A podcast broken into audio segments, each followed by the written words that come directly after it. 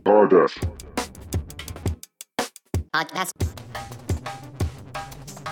Two.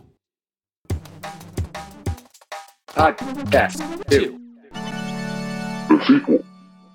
Sam, what do you think? I'm thinking we do this whole episode, and I'm going to talk like Elvis for the entire time because I think your voice just naturally has the cadence of the Colonel. I think you got real. I think you got big Colonel vibes. I do I do relate to the colonel, I must say. I I I do want to do some snow jobs. I think the pod, podcast 2 is the ultimate snow job. And you know, whatever whenever whenever he said snowman strikes again, I was like, yeah, fucking good damn straight he does. You were like rooting for you're rooting for Hanks. Okay, well there's our there's our guest button in. he couldn't he couldn't wait a second. We told him we told him to wait. We are gonna give him a big intro like Austin Butler gets in this movie, like the big build up. Um, we told him to think of an iconic line to say, but um I guess we'll jump straight into it. Today we are joined by our first guest on the podcast. The podcast two are becoming the podcast three. We have a filmmaker that is a director, a writer, a cinematographer. He was my roommate for years. I saw him eat nothing but olives for an entire day once. This is Mr. Aidan Macaluso. Hey guys, it's great to be here. Thank you so much for bringing me on the pod. It's That's exciting. your line? That's your intro line? I, I'm just trying to be a grateful guest. I don't know. I don't, I don't know. Well, We we, We- do we could've catchphrases more effort here. into it. Yeah, we, Yeah, what's your yeah. catchphrase? Right. Workshop I don't know your the catchphrase. catchphrase. I just wanted to say earlier when you were talking, I think that Sam, you think that snow jobs are he's talking about. He's not talking about ketamine, okay? And I think that's what you were. in some ways no no no i think fentanyl's the ultimate snow job you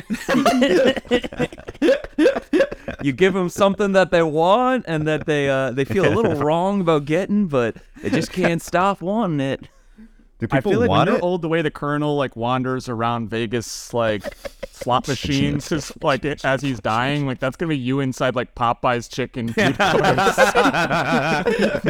you know just yeah like the food court like all the fast food restaurants sort i'm like going to the popeyes. They're like sir I'm like another round. And they're like sir we gotta cut you off. You've, you've got too much credit at the mall food court. I'm like do it. Hit me. I want another spicy chicken sandwich. And they're like i'm sorry sir. I can't. You said unlimited credit.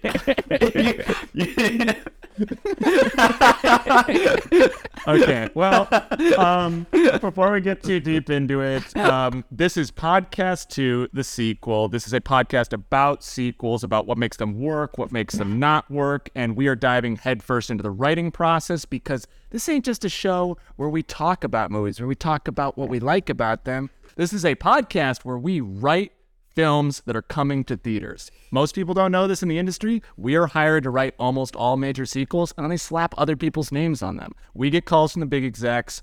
This week we got a call from Mr. David Zaslav, the head of Warner Brothers. David Z. What project are we uh, writing a sequel for today, Sam? we are writing uh we are basically writing the return of the king in that we are writing the return of the king elvis presley himself that's right folks we're talking elvis 2 austin butler's back maybe?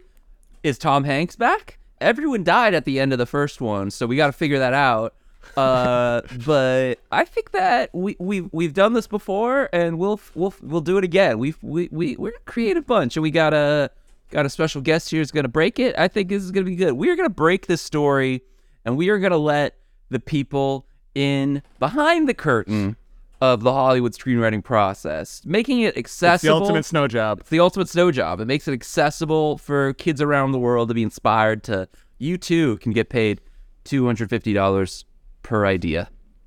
Yeah, I can't believe you accepted the rate, Aidan, that they pay us to write these. Oh, I didn't I'm tell not, them about I'm the not doing well at all. I'm not. this is this is like I'm scraping right now. eh? You're bumming the audience out. Bring it up. Bring it That's up. his name, Scraping Aidan. That's what we call him. Um, well, I'm happy to have a fellow Elvis head here on the podcast. Truly. Um, I uh, I think I like to describe this as uh, are some people in the world that are boring, and then there's some of us that are uh, a little Baz curious. you know, we uh, we uh, LG we like to dip our Baz toe. TQ. so, Aidan, talk about uh, your Baz curiosity. Talk about your journey with this film. What do you think of this project? The first one, the one we're making the sequel. Yeah, to. yeah. I mean, it's a masterpiece to me. Um, I, I um, am embarrassed to say that I, I wasn't pro Elvis when the trailer first dropped. You know, I, I thought I was, I didn't like Baz. I thought it looked lame. I thought Austin Butler was lame. I thought that his accent was that he got stuck in was lame. I think, I thought, um, you know, I thought it looked like a. Just a stupid piece of shit, but it turned out that I was a stupid piece of shit, and Oh, you finally caught on. And uh, you know, actually, uh, I, I I have to say that it was my good buddy Max here on the pod who uh, was the first one to be like, "Dude, you gotta you gotta check it out. You gotta check it out." I texted you about this movie in the theater.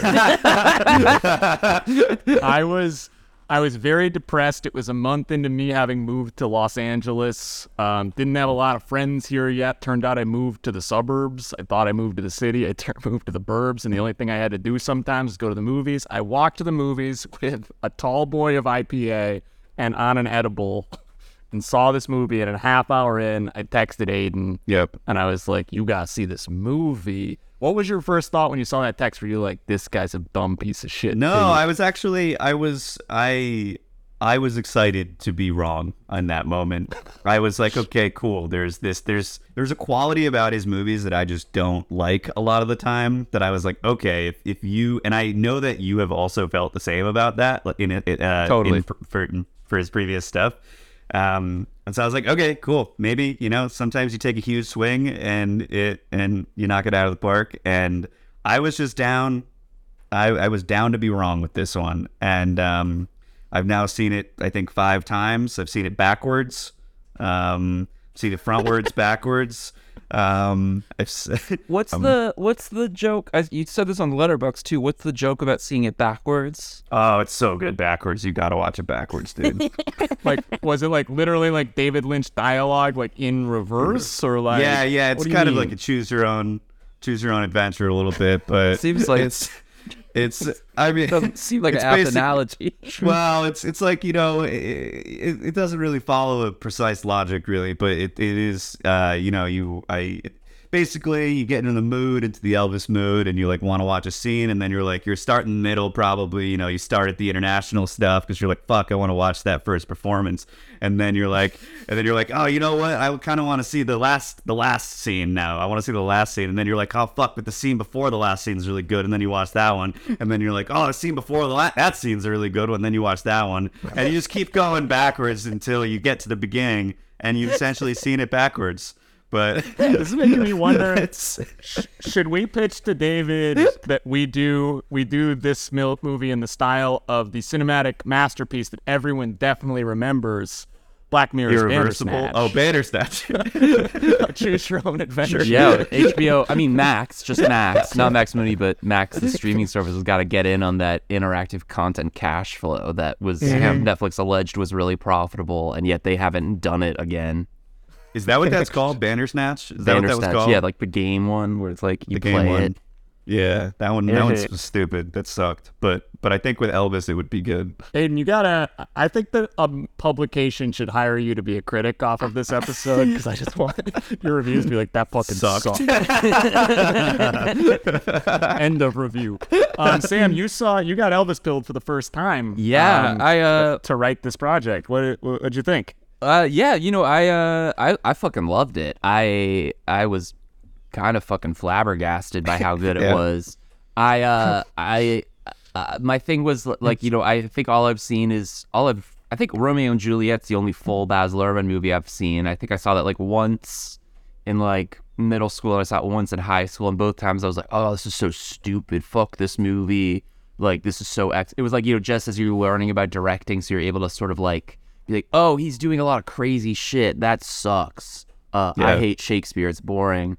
Uh, I also didn't like Leo, Leo DiCaprio. I thought he was too pretty or something. You know, probably, you know, things going on in there. But uh, uh, and, uh, You wish you wish you could be part of the Pussy Patrol. I wish I could be on the Pussy, Pussy Patrol. Posse. So desperate, Posse. Pussy Posse. but uh, yeah, I uh, so I went into this one. I was like, okay, I'm an older man. I this one's getting good reviews. I'm You're, you're close to your death. Yeah. it's looming.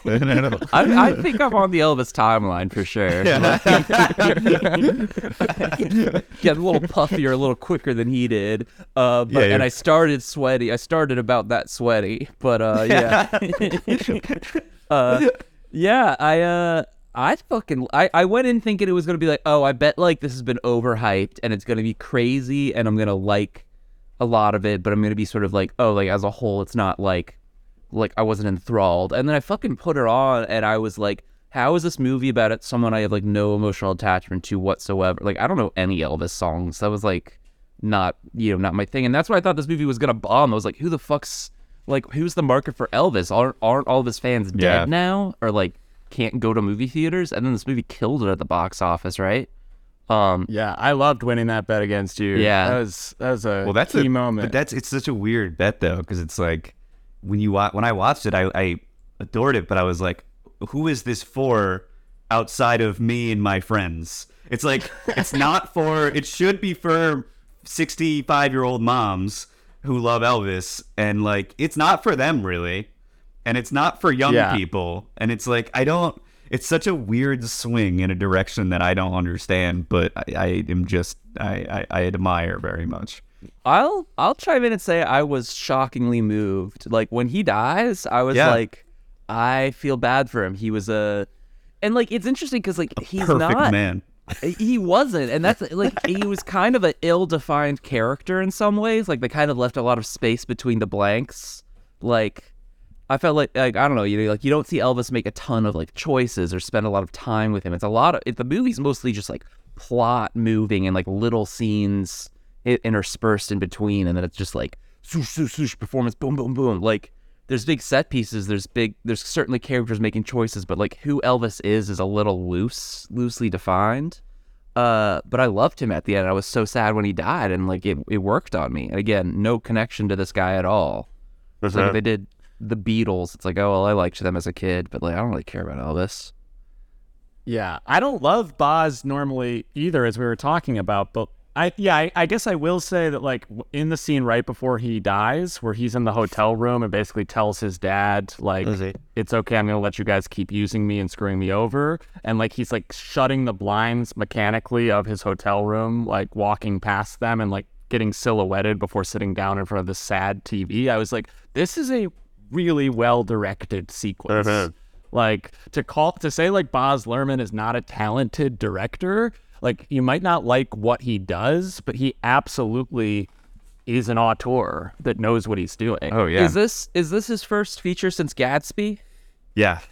And Gatsby was I didn't see that. I saw some chunks of it. I was like, oh, this sucks. People hated that movie when it came out, right? That was like Yeah, I saw that in high school. I thought that was um that's kind of what uh I remember in high school Romeo and Juliet, you know, like watching that in English class and like that being it's like I was pretty indifferent to that. Like I was not I didn't really go in either direction, but then my English class actually took us on a field trip to go see The Great Gatsby, and every single person walked out of it being like, "That was the biggest piece of shit. Like that was awful."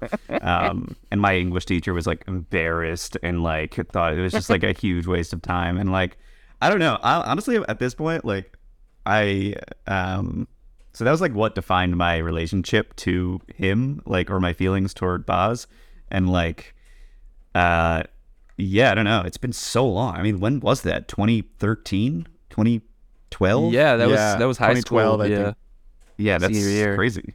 And now I can't fucking wait for the next Baz movie. It does. Feel, I mean, I think I don't know. It just it feels very assured. I was just looking. I was like, oh, is he like working with a different editor? Again, I haven't seen Gatsby, but I was like, why did this one? Why was this one? I mean, certainly there were a lot of people who were like, oh, this didn't work for me. Like this movie sucked. But like, it made money. It made a bunch of fucking money. Like people turned out for this, and I think it's kind of because of him.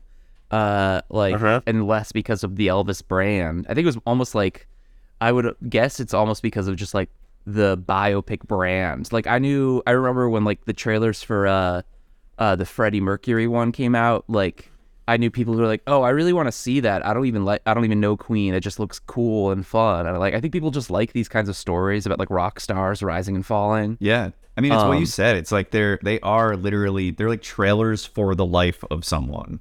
Like, which like and like Elvis. And usually yeah. we hate cradle to casket kind of I stuff. cannot Like, stand that kind of stuff generally. Yeah, but um, I mean, this just does it in like, I mean, he's talked about like, I mean, like Elvis is like a complete like a flawless character in this movie. Like it's completely uncritical of him in every way imaginable, which like is like, oh yeah, he he's he was he was sleeping around and stuff, but you know, let's you know, what could he do? This script, this script was bouncing around. The spec script was started in 2008. It like officially got bought by Warner Brothers in 2014 and didn't go into production until 2019. Uh.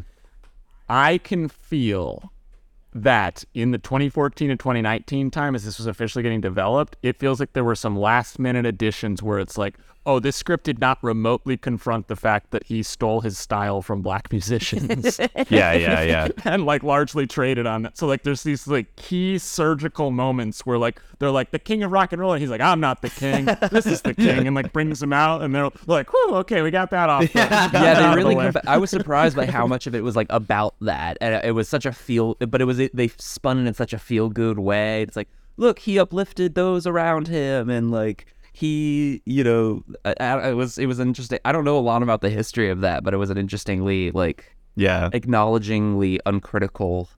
The thing, the Uh, only thing I'll say about that is like, uh, not to defend the real life Elvis, but like he did come from that in like a really loving way, and like there Yeah. wasn't, but it like it Totally. But it, the the the problem being is like not like the people that he was like s- stealing from his heart because it's like yes he's stealing from it. Um the problem is basically that like no one none of the music that he was lovingly inspired by like he was compensating with his fate you know it's like he wasn't like helping out those communities really that much after he was like getting all of the um you know money and accolades from uh, benefiting from it and whatever. But like he yeah so like the movie's like i think like it's so inaccurate in a lot of ways but i do think like it's it, it is an accurate portrayal about like the way that he approaches black music i just don't think like the problem is that like you know like no one ever saw a fucking dime from his success you know that none of his inspiration like influences ever saw a dime from it which is the fucked up part but like the movie's clearly Snowman not strikes gonna... again. what'd you say Snowman strikes again. yeah. he was probably like, "Hey, Colonel, can you give all this money to all the the communities that have influenced me?" And he's like, "Oh yes, sir, Mr. Elvis, I'll Yeah. get right on that." that that brings me to like the thing I really want to discuss, especially as we start to prep the sequel. Is uh, there's a lot of talk that Tom Hanks is bad in this movie. that This Insane. is Tom Hanks' Wrong. worst performance. Wrong. I, thank you. I want to hear This He got the fucking assignment. My man got the assignment. He understood it so hard. and he he was like it's like yeah and you never get to see him do shit like this like the most like Yeah. daring performance besides this in his career of the last like decade i feel like is like i mean Cloud decades Atlas. rough Cloud At- well wasn't that like 09 or something like oh, i guess no. Well, whatever. well, no, uh, cloud atlas uh but like you know like he just what's that movie he just did that like made a bunch of money with old people about like the, the grumpy old man a man named Otto. a man named Otto. It's like that's the shit he gets to do. So like, see him get. To, it's like no, be fucking weird. Do something like, and like Yeah. he's a good actor. Like that. I Yeah. don't. It, it feels e- the the performance is so even throughout. It's like it's always at like uh like nine out of ten weirdness, but like Yeah. he's he. I think the accent was consistent to me, which is like the biggest. You know, the first thing that would I think you would trip up, and he nails that. Uh, yeah, he's so it's so weird. It's so good. And you're like, um, as soon as that, because I'd seen the the clip go around Twitter where he's like, he's white, he's white. Yeah. And I had I'd seen that clip and you're like, oh, he's like doing like an old Southern man. And then the movie starts, you're like, oh no, this is like a weird like Dutch man or something going on here. You're like, what's So that story here? And immediately, like, you're so interested in that character. Like, what's his fucking story? And he, some would say he might be the real protagonist of Elvis. Uh, perhaps it should have been called Colonel. Uh, but maybe that's the sequel's title. Now, Oh, the, the criticisms about this film, I gotta, or about his performance, I gotta say, thing I've been thinking about a lot, a lot lately. I don't think people know how to talk about acting at all. Uh, and I'm not saying I'm a pro at it. I think it's a very hard like skill to discuss. But so many people go like, "Oh, I didn't like that. Oh, I didn't like him," and it's like so much more subjective and like based on like gut react. Like people also love to make a gut reaction about a film or a performance and stuff like from how they felt right off the bat. They're like, oh, like his voice is weird. This movie sucks. And then like they spend the whole rest of the movie trying to feel smarter than the movie and to think about how this movie's stupid, this movie's weird. And it's like, no, if you you have to soak things in and like what are you, what is bad about it? Is it just that it's weird? Because weird's not bad. It just wasn't for you, maybe. You He's know? playing a little fucking creep. He's playing a fucking weirdo. like, of course he makes you uncomfortable. Yeah, yeah, he's it's like, just, people say like, but like you know, people say all the time like, oh, he's he's a bad actor. That's a bad performance. And it's like if you ask someone to articulate that, it's like, what are you talking about? yeah. Like, Also, what, it's they like didn't know yeah. their lines. So They said them. Like Baz First has part- talked.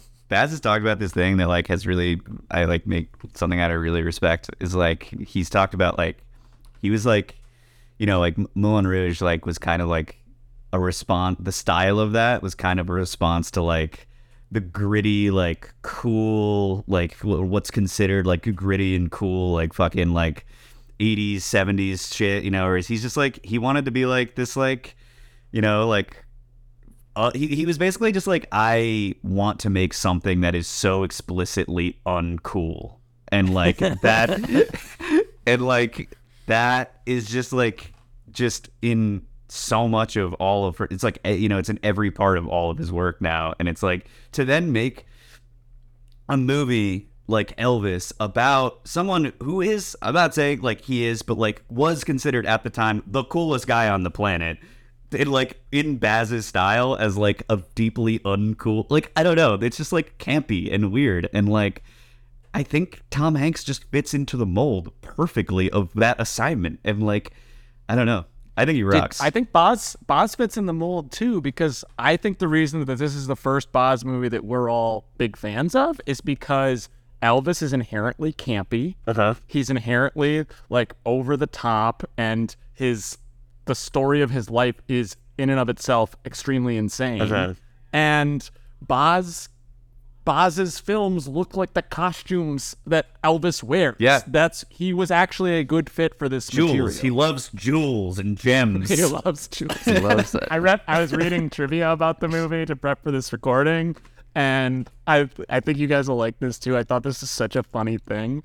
Baz gave an interview where he talked about to begin research for this movie. He went to the Graceland like museum a bunch of times, and he and he talked about how he put on disguises. He put on heavy disguises so people wouldn't recognize him. I'm like, all right, easy, Baz. I guarantee if you stood in the room and said, "I am Baz Luhrmann," everyone would be like, "Who?" Yeah, it's like, When you say it's- it's heavy okay. disguises, like was he wearing like Colonel Tom Parker fat suits? I Or hope, I hope he dressed as the current. he like spooked everybody at that, that Graceland, like, oh my god, it's the Colonel. Like, he. Yeah, he just like, kept wearing costumes that made him like way more noticeable than before. Yeah. It's like I don't like. I saw a picture of him like two days ago, and I could not tell you what that man looks like now. Like, like No. unremarkable. Like, Well, it's because I don't know if you've ever. You should watch. It's not. It's kind of shitty, but on HBO, there's like a 30 minute behind the scenes documentary of the making of Elvis, and it's not really good because like all that shit is so sanitized. Any behind the scenes stuff is so Yeah. sanitized now, and like, but he. Every shot that he's in, he's in like a completely different style as a director. He has like so many different haircuts, so many different styles of hats, and I'm like, how long did this movie take years to make? He looks like ten different guys. like, Dude, they shot. They shot for 18 months because of COVID. Oh my god, so oh, crazy. But I wonder, do we buy? I do not buy that Austin Butler kept the voice. That whole thing that was going around Twitter where he does interviews and he's like, he's like, oh, sorry, the voice it just comes back. I- I'm what do you like, mean you don't buy it? I think he's do. I think he was doing it as a bit, not as a bit. I think he was doing it as a way to draw attention to his performance for the Oscars. I think it like reminded people of how good he was at playing Elvis to like stay in character like that. I guess only time will tell. I, I think it's one of only- those things yeah. because I fall into this a little bit with my like fake Southern accent. Uh, I think it's one of those things where it's like he's especially because he's so actor. You know, he's so actor So brained. Like I actor-y, think he's feeling it and it's coming out. And like if he really like if he really wanted to, he could not do it, but he's kind of liking it. You know, like he's feeling he's feeling the soul of Elvis Fair. in him. Like Fair. I don't think he's like like He's too you know, rubbing his hands together before the interview. He's like, oh, this'll um, this'll be the ultimate snow job. They'll think I'm really Elvis. I think he is way too sincere. He's like too Jeremy Strong sincere of an actor in that camp to Fair. like for it to be like yeah, I don't know. For him to have a different angle on it, but I remember the first time I saw him, he was he was a like a permanent background member on Ned's Declassified School Survival. Wait, really? Was did he have a mm-hmm. name? I love that. no, he like doesn't have lines, but he just He- he's, like- just in it throughout. Yes, and then he was like on Hannah Montana and stuff, and I recognized him because my two childhood best friends growing up, their names were Henry and Regan, were child actors because I was a child actor, and they were in a movie called Aliens in the Attic. yeah, which Yeah. co-starred Austin Butler. They knew Austin and told me stories about him, and they were all really boring and like he was actor. There's nothing. you would think I'd have some insight. Now. well, I'm just like, where? Why do you not have more clout? Like you fucking Me? yeah. Why aren't you? Weren't you cashing in That? Why that? don't I have aliens in the attic cloud? Yeah, why didn't you do one of those? Why didn't weren't you in like Zathura or uh, uh what's that Bridge to Terabithia or something? I was At least genuinely. fucking Spiderwick Chronicles. Like you could have gotten. I was that. screen tested for. I was genuinely screen tested for Disney Channel. My parents said no, you're not allowed to be on a TV show. What I did mean, they want said, you to "Oh, do though?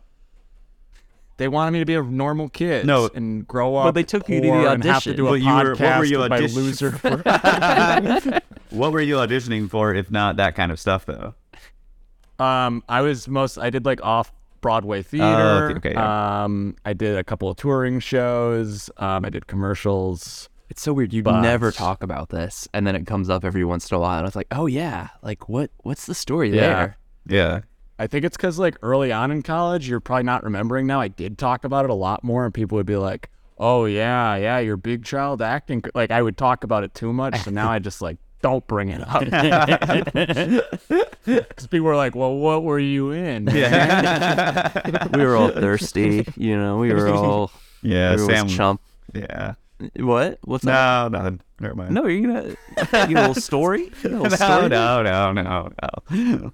Baz Luhrmann's Elvis. Who could forget it? The 2022 film that the 2022 film that could, the little movie that could, uh, launched Austin Butler's career into the stratosphere, got him a a Best Actor nomination, made a bunch of money, and made Elvis relevant again. Max, what happened in this movie? Yeah, it's a it's a pretty straightforward biopic, at least in terms of its story. Its style is extremely insane, but um, yeah, the film tells the story from like Elvis's most early performances when he was a nobody to when he starts wiggling his hips to when he becomes like the biggest person in the world on Ed Sullivan, all the way to his death.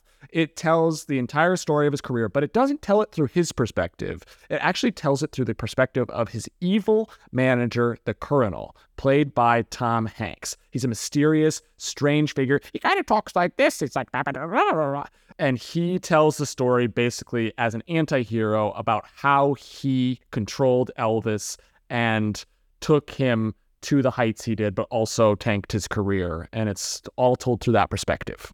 So we got a call from David Zaslav, Once again. of Warner Brothers. They need some new content for their new streaming service, Max, that's coming out soon. So he, uh, Is this like going to go directly into development, or is this just like a spec, or like what? Like what is this? It's a pitch. Uh, we have to be yeah. greenlit at the end. So at usually what happens, uh, we we we work best under pressure. So here's how this is gonna work. We've got how mu- when's he, what time's he coming in? What do we got? Like an hour and a half, two hours? got like an hour and 10 minutes. Oh, right we now shouldn't have talked about this. how much God. we liked Elvis one. Oh God. Okay.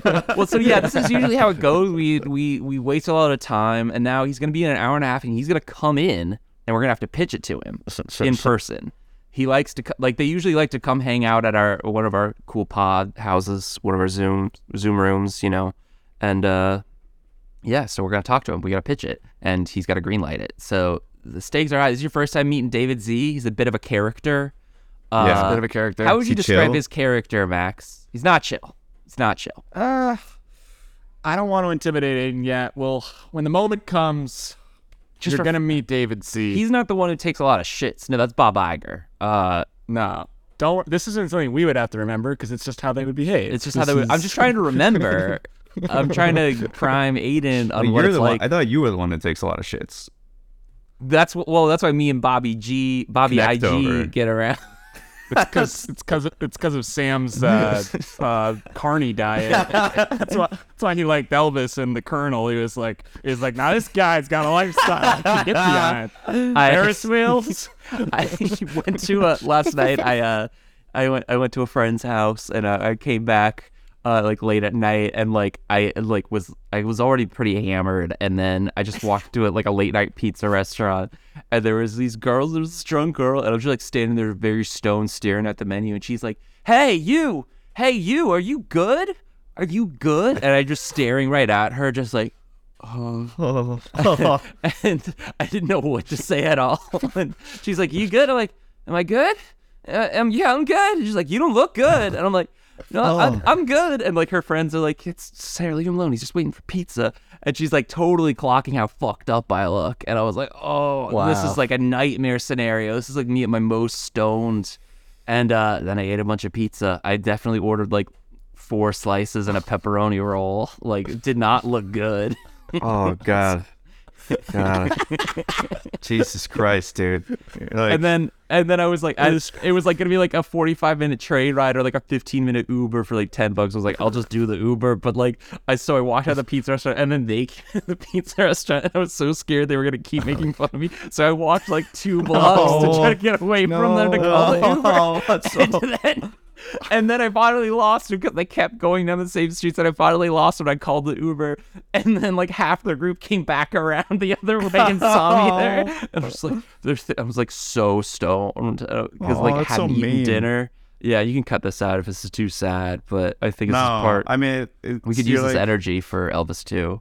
Yeah, I It doesn't make me look good that I was making fun of your of you in the same way two minutes ago. No, but, you No, were- it's fine. you were just I- calling him Carney, and like that relates to Elvis, and so like that's why Sam. I mean, you know, It makes sense. It makes I- sense. It made sense. It's it's like the colonel. I'm like the colonel. I come from the carney. He ran Yeah. away from home to join the carnival. But do we think that's true? Because I was questioning that. He said he ran away to be with the carnival when he was a little boy. Do you think he really did that? Um, no. I think he's exploiting No. carnies as as he, as an old man. I think he's ex- he started to exploit carnies, but I don't think he was a carney.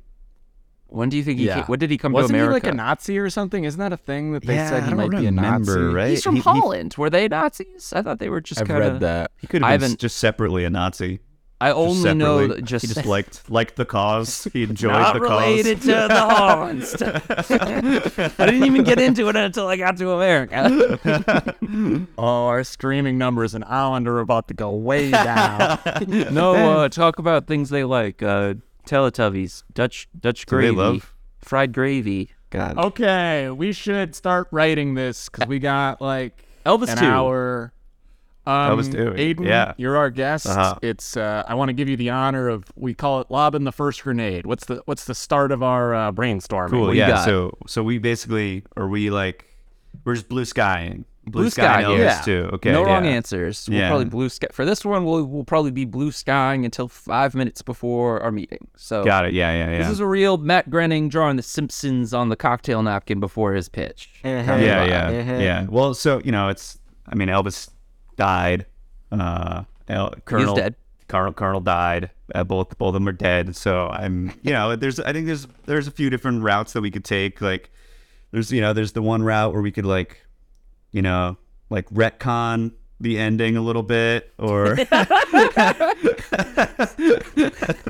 You never see a body, to be clear. that is true. You never see a body They fade away and they show a title card. and then he goes and into the stars.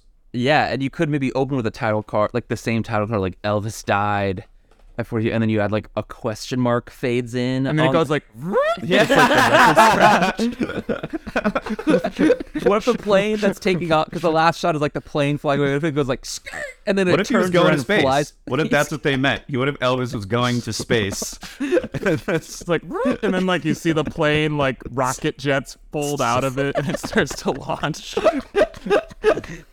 he gets abducted by aliens who preserve him and give him cloning powers. Clones. All right, what other ideas you What got? if it's though? like him going to space and like he's going like he has no audience, so he's just like really depressed in space and like he's just like trying to like and like he has to like the first like half of the movie is him going through withdrawal from his barbiturate addictions and like it's kind of It's the first then- half of the movie. that's the first half of the It's a chamber piece. It's like Elvis in, alone in a spaceship. It's like, it's like nobody likes my music out here in space, and I got no drugs. Um, or like, what if like, what if it's like, what if like, remember that great scene toward the beginning of Elvis where the Colonel, where he like passes out and the Colonel's like, get my boy on stage in any way that you can. What if they do that again after he dies? So they like reanimate Elvis, and so it's like Frankenstein Elvis. so the colonel the colonel story is kind of a mystery oh wait that's i really like that actually so his story is kind of a mystery after like this is not a historical account of what really happened i think yeah, but um Oh, you're saying? You're saying with Frankenstein? i just want to lay that out and i'm thinking yeah the colonel maybe he's like super old. Maybe the colonel cloned himself. That was his ultimate snow job. Somehow the colonel returned. And then it starts with him and they're oh wait. Oh i've got it. Oh this is so good. What if the colonel's clone who's been living in hiding uh, for like a hundred years is like his de-aged clone uh, we'll call him uh, Colonel. He's got like two L's. Uh, and um, he, at the movie, Baz Luhrmann's Elvis comes out, and everyone gets Elvis fever. And this clone has been living in hiding, laying low, just running it up at the casino. He's like, now is the perfect time. Oh, we should have to get my boy back on stage. And he digs up Elvis's grave. yes, And Austin Butler, like zombie Austin Butler, is like fucking buried at Graceland like this. And he's like, get to my boy and back on stage. And like he's got fucking Nazi doctors like flicking on that Frankenstein shit. And it's like a Robocop Elvis. it's Doctor Colonel instead of Doctor Frankenstein. It's Doctor Colonel. Dr. Colonel. Remember when we were talking this week, Sam, and we were like, yeah, maybe it's time to do a more grounded episode. We've been getting a little insane. See, I don't have think- context. I don't know the I don't know the direction you go. What kind of movies you've been pitching? No, I'm I'm I'm into Um, it. I think no, like wait, what got- if it's We have more don't think- options no, though. what we have other pitches. Let's go Yeah, through all let's- of them before we commit Sky, to something. Blue Sky. Before we commit to this no, one. I, I- I wanna I wanna keep riding this. Ooh, do you want to make it about think- like his wife after he died or something? Like, I definitely don't want to think too much. 'cause No. that's that's a pressure point that she was 14 when they first met. yeah. wait, she was? Oh yeah. Oh, they really didn't acknowledge that. The movie really glosses over it. yeah. I was a little interested in he. I read about that he, after their divorce, the real reason they got divorced was that she he wanted to help keep her entertained or something like that. So he signed her up for karate lessons with like the top karate instructor in America, Karate Mike, and she was and she started having an affair with Karate Mike, Whoa. and Elvis found out and hired a hitman to try to kill him. Are you fucking serious? But yeah, and Karate Mike uh, didn't get killed though, and then they got divorced. Uh, Wild I that they like- didn't put that. I'd love to see the drafts that included that.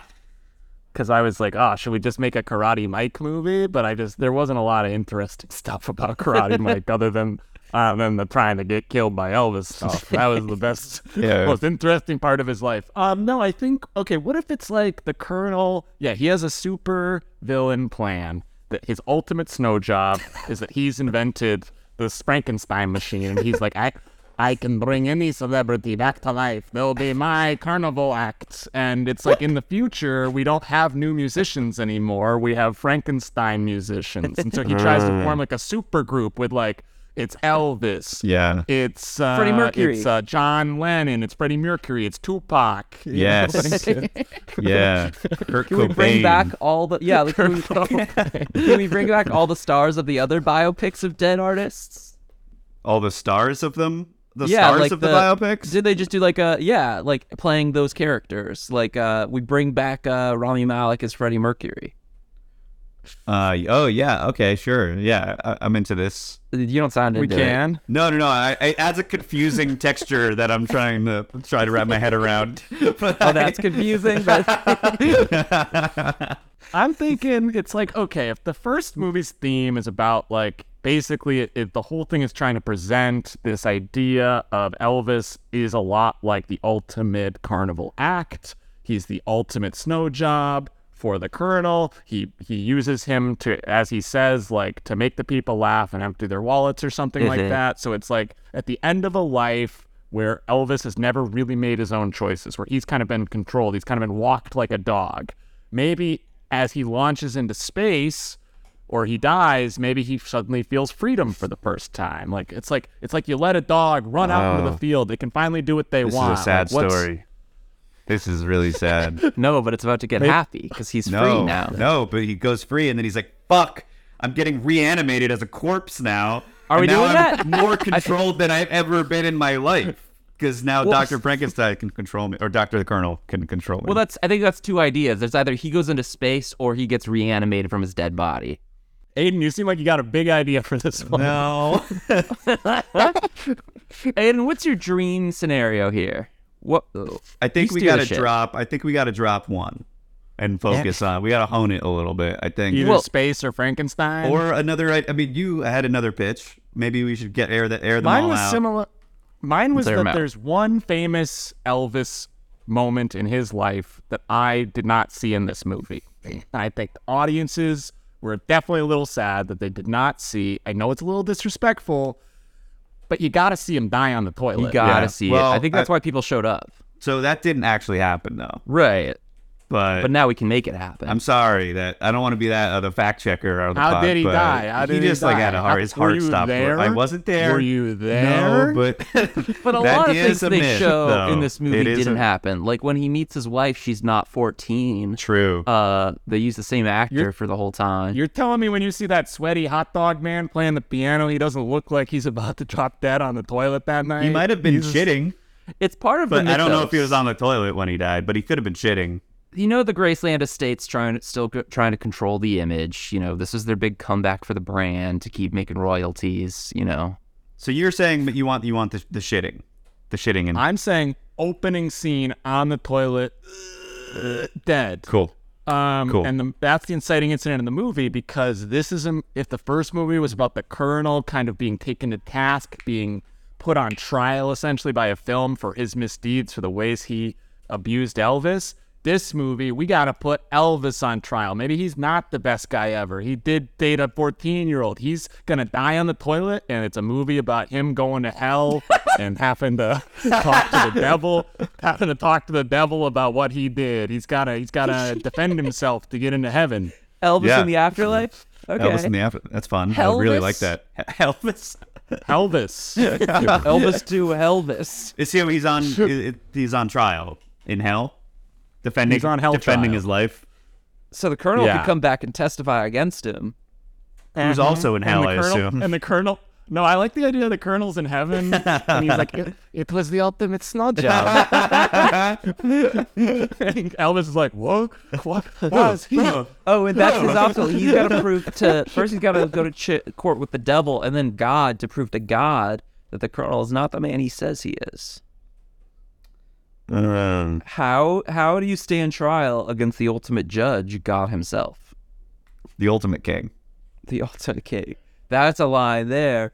You think you're the king, Elvis, but you forget who the real king is. Me, Yeah. God. This is a line Sam's gonna be so proud of that you're gonna forget about it, and then in the pitch he's gonna be like, and then there's this great line, and we're gonna have to sit next to him in front of an executive God. and act like we we like that line. I too. won't do that. I won't do that.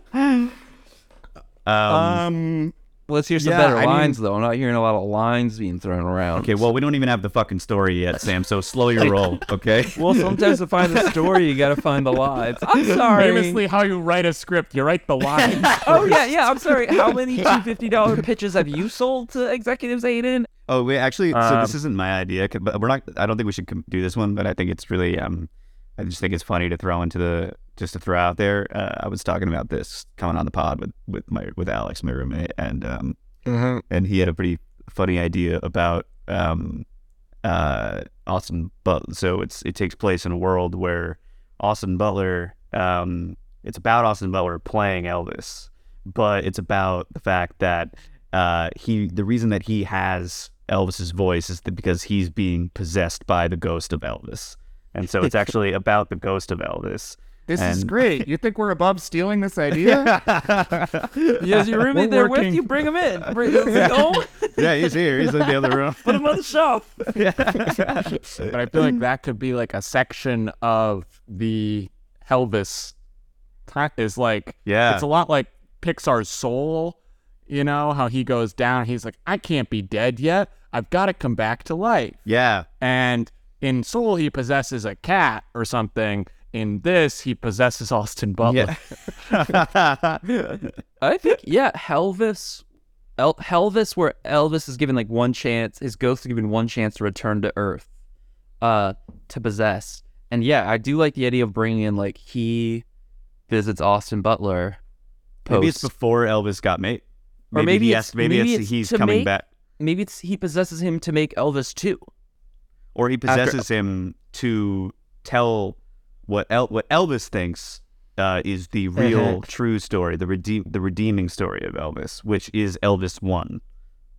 So Well, maybe it's like the first act. He dies not on the toilet. Don't worry, Aidan. We're gonna have him die in a bed and make it boring. I gotta say, I think that we got like we don't change history, but I do think we need to build towards we need to play on that iconography because the film left that in the can, and we need to use that. Like we should at least have him almost die in the toilet, but then he's like, no, not yet, and he gets up no, from I'm the gonna toilet. die in a bed. he walks over to the bed and then dies. the ultimate Okay, choice. so he, so he, he doesn't die in the toilet. He dies on the bed. Then he goes to hell, and then the devil's like, "You're on trial now, buddy." And then, like the trial's not going well. they're Uh. like, they're like, "You slept with a 14 year old. Bad you news. didn't comp- compensate black artists for anything. You uh, you were a little. You tried to have your wife's lover assassinated, Karate Mike, Yep. and it turns out Karate Mike's an angel. You didn't know that. Gluttony. Sorry. Uh, gluttony. your, your sweaty little hot dog. And they're like, and worst of all, no one on earth cares about you anymore. They've moved on, Elvis. There's a new king. It's the king of pop. Yeah. And he's so like then he's like we just do a montage of him like him like stewing about in hell. He's like that hell sucks. It's so hot here. Like he's so sweaty. Yeah. He's so sweaty in hell. And then eventually he discovers a portal or something to come back to Earth. We'll, we'll, we'll finesse this, but I'm saying the break into two, our second act is he figures out how to get back to Earth and he sees he sees this uh he sees this child actor boy, this pretty boy with blonde hair. It's not what he's you watching it's not Nickelodeon or the Disney Channel. watching Nickelodeon. Because he likes 14 year olds. So, and then he, He's like, I could get behind this guy. we are not saying that Austin Butler likes 14 year olds, FYI. We're saying Elvis, Elvis, the ghost of Elvis, is watching Disney Channel because he likes 14 year olds and then sees, uh, and then he's. He sees Austin Butler Yeah. and he's like, I gotta, he's like, this is my boy. Yeah, This yeah. is, that, that body's gonna be That's mine. my now." buddy. I kind of like the idea of like, yeah, he's in hell, and the cur- like either I we could have the colonel in heaven and the colonel's visiting to like gloat uh, that he pulled on the jury. He's on the jury, maybe. Or is yeah, he the no, he- prosecutor? he's, he's pulled to the witness stand. It's like, what if the trial starts out and it's like going really well, and they're like, well, you you influenced music forever, and it's like all the like stuff, and then the prosecution's like, we call the colonel to the stand, and it's like, dun, dun, and he steps up there and he just destroys him. He's like, he, he, he married a fourteen-year-old, and da, da, da, da, and oh, Harry, he's wearing he's wearing one of his I hate Elvis. He has a pin that's, he's, he's selling he's selling pins that say Elvis should go to hell. Elvis, more like, like- Elvis. He's like somebody's going to profit off the pins. But so then Elvis, so Elvis is stuck in like hell hell jail, but they've got hell TV where they could wor- watch like the worst stuff that they make make in, in real life. And he's watching reruns of like D- Disney Channel, like really, and he sees this boy in the background, and he's like, "That boy looks just like me." And because Austin Butler's playing dead Elvis, right? um, no, wait. What do you mean? Oh, in. Oh, I don't sorry. like Sam's idea. I think he's coming back to uh, be inside of him for Inside. the original Elvis. But- he's I think it should be for Elvis too. I no, think oh, we should- so too meta. no, I think we have a different. So, no, yeah, because it has to be because he's older now too. I think so. He's well, I guess El- I guess he also uh, Austin Butler was Austin Butler was older too, but I think he has to be a different Elvis because it's we're playing it as real Elvis, then going through a mm-hmm. portal, coming back to real, coming back to our world, and then he takes over Austin Butler's body, convincing him to be an Elvis one, right? This doesn't. Yeah, he- this doesn't hear- feel like hear me Elvis two though. This feels like Elvis one and a half. Hear me out, Sam. I've got an idea that you're gonna love. I got an idea you're gonna love. So he he sees he, he, he sees AB.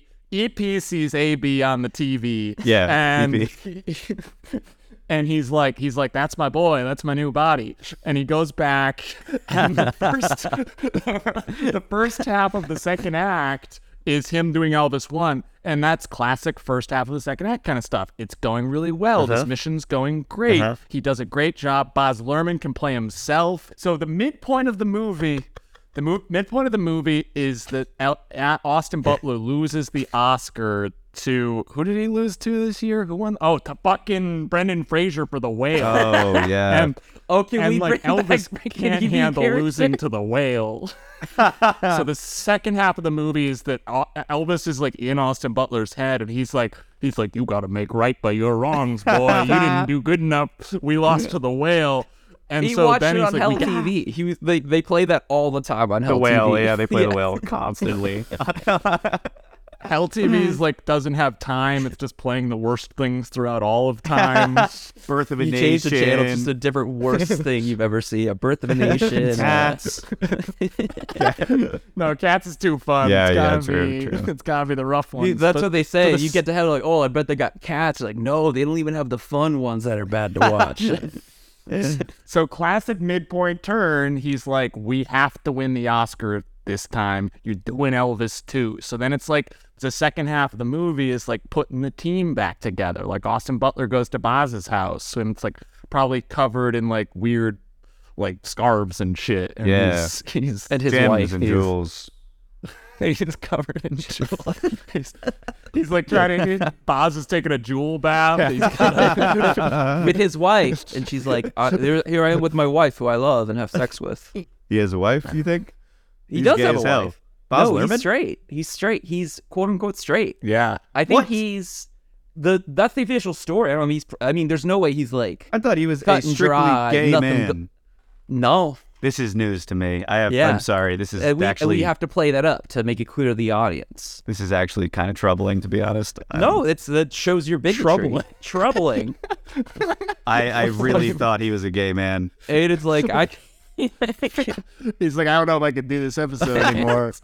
I, I liked him more when he was a gay man. Um, he's a no. It's it's he's he's allegedly. His wife is the production designer what? of his movie. yeah, he doesn't even like Jules. It's all his wife. She's the one into gems. He's just a wife guy. He's just a white guy who loves doing elaborate disguises and Oh my god! I can't believe changing he's his haircut gay. for every scene. Wow. Okay. I don't know. I don't know if we can have this Aidan absolute shock at him being not gay. I in think the I think this has been the narrative. Like I think this guy's dealt with this his whole life. I think he knows. Um, I- Wow. I, I, he's I, I'm sure he could be queer and like just not openly. Like I don't think this is. I think we should not be on this train ride right now. I this I ship think he has could be sailed. queer. We can speculate. Like look, oh, people can okay, speculate well, about my sexuality. What could be the climax? Like, I guess what like is the climax He the finds second out. Oscars? He finds out that Baz is not gay. In fact, That's a big. Maybe that's a maybe that's a subplot is like trying to get Baz to come out and suck some dick. I hate this. And like the, the climax is Elvis's face with two choices. He can either die in the toilet or have Baz suck his dick. I just feel like I just feel like I can feel myself on CNN someday. I don't like- think we're saying anything bad right now. They're playing this clip. Max, if you end up on CNN, it's because you because you were like one of twelve died in fire at movie theater screening for Ninja Turtles two or something. Like what? I don't know. I was, I was writing it on the fly. Jesus, dude. If you Dude, guys said that about me, dude. it'd be a barn burner. Maybe yeah, you guys because you burning, you, you burning is funnier than Max burning. There it is. And this is why we have this guest. Yeah, Max is like, oh, I hope they don't gang up on me. And I was like, I don't think it's gonna be a problem. I'm gonna try, and then they shoot it down. Like, not funny. All right, sorry. Let's wait. Um, Derailed. We derailed. Sorry. So Baz No, is yeah. he's- okay. What what could be our what what's our equation for this one, Sam? It's like Baz Baz not gay, Baz bad, or Baz, Baz gay. Elvis Bad. saves the day. yeah. Okay. Baz straight. Elvis too gets hate. To be clear, I've been talking about this entire podcast that I love Baz Luhrmann, and now I am disappointed that he's not gay, which makes me love it's honestly homophobic of him not to be gay. I like him less because he's not gay. Yeah. He wasn't allowed to be gay. So so he's got to make so he so like what if it's all about? I mean, the whale is gay, Yeah. so it's kind of um, Oh, maybe that opens his eyes. That could be opens whose eyes? Elvis's or Baz's Uh, or Baz's. Austin Butler's? Oh, Elvis is homophobic. This has got to be about Elvis learning to not be homophobic. He's like, look, I'm not racist. I am a pedophile. And I am homophobic. I am homophobic. homophobic. But I'm not racist. I come from that world. No, I didn't give him any money. What if he like? What if he can't find Baz anywhere? He goes to his house and his wife's like, I haven't seen him in months. I don't know where he is. And he's like wandering around. He's like, Where's Baz? Where's Baz? And then he goes to Graceland and he sees like this guy in a bad costume. He's dressed as the whale. That's the Colonel. That's the Colonel. He's like, I dressed. He's like, hello, Elvis. I dressed as the whale so people wouldn't be distracted by my appearance. and that's how he finds Baz. And then who else? They gotta. and then they Wait, so go where get are we in the film at this point? We We're don't past the We're in. We're We're in the- second act. They're try- so the first act. So the first act. Here's what we've got that I'm understanding. First act is real Elvis played by a separate actor. Yes. Goes to hell, Brendan Fraser. and then Yes. no, no, Jared, Jared Leto. Jared Leto.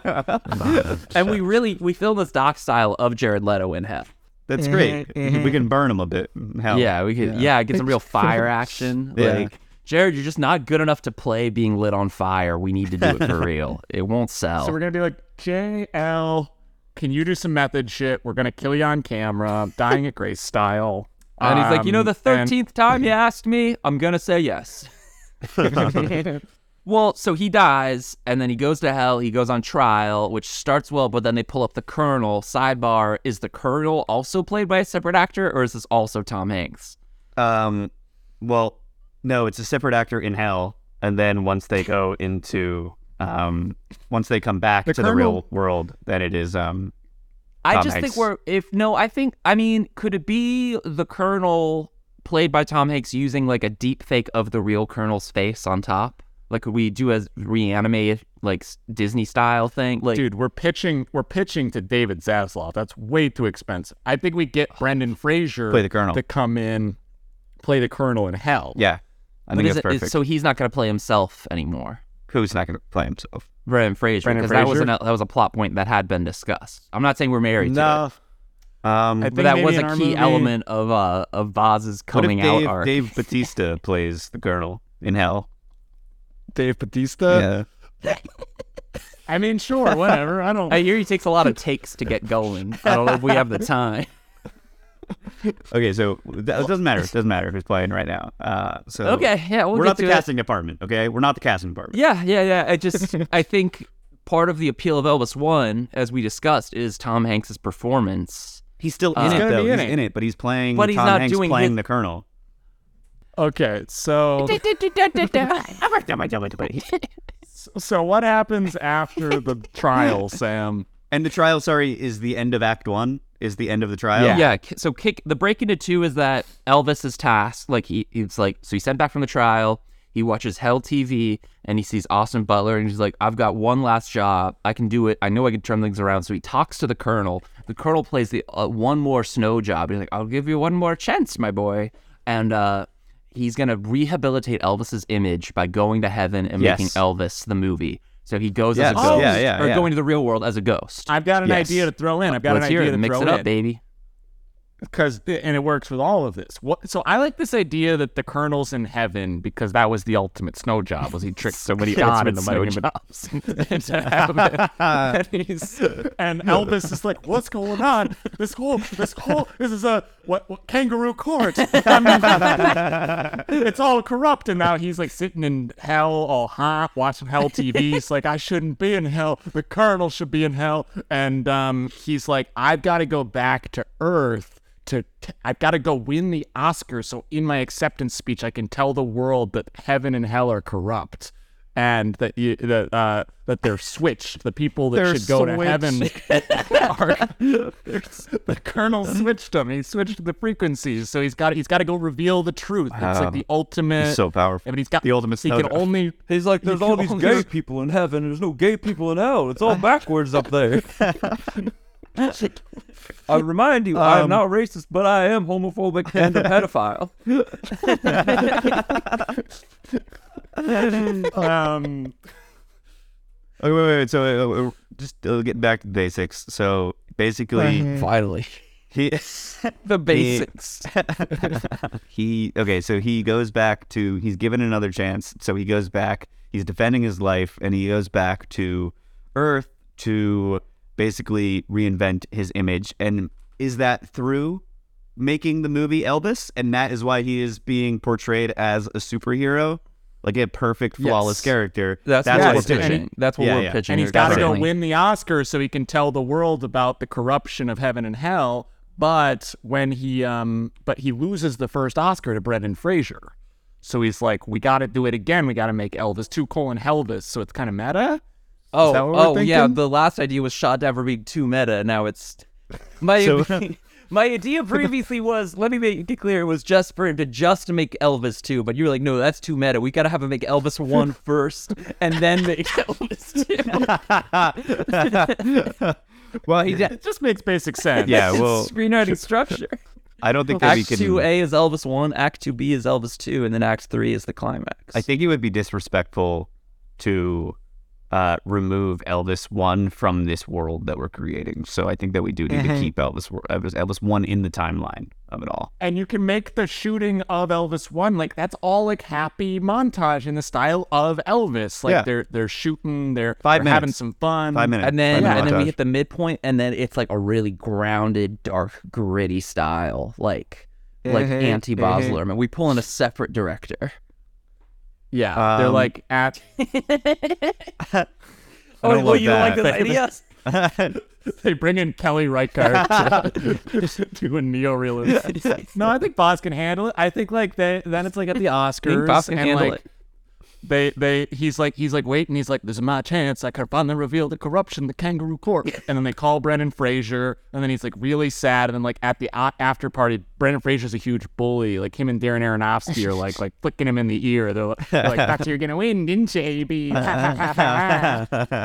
Brendan's like, "Everyone thinks I'm a sad dying little dog, but actually I'm a bully." And I like that he's the villain of this movie. He, he's a, a villain in this movie.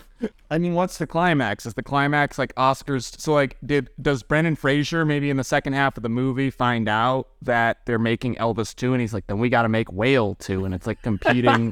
It's like they're making like competing movies. And you know what? Maybe maybe like yeah, I don't think it's like quite the Dark Night of the Soul yet, but like uh like uh like I think like maybe his like low point could be like like I don't know, something maybe he's like reverting back to his old ways and he's starting to corrupt Austin Butler a little bit. And like Austin Butler is like then looking for the hitman Mike or whatever that fucking guy's name was or no, it's Karate Mike. and, Karate Mike. and he's trying to hire Karate had Mike. to be to kill Brendan Fraser.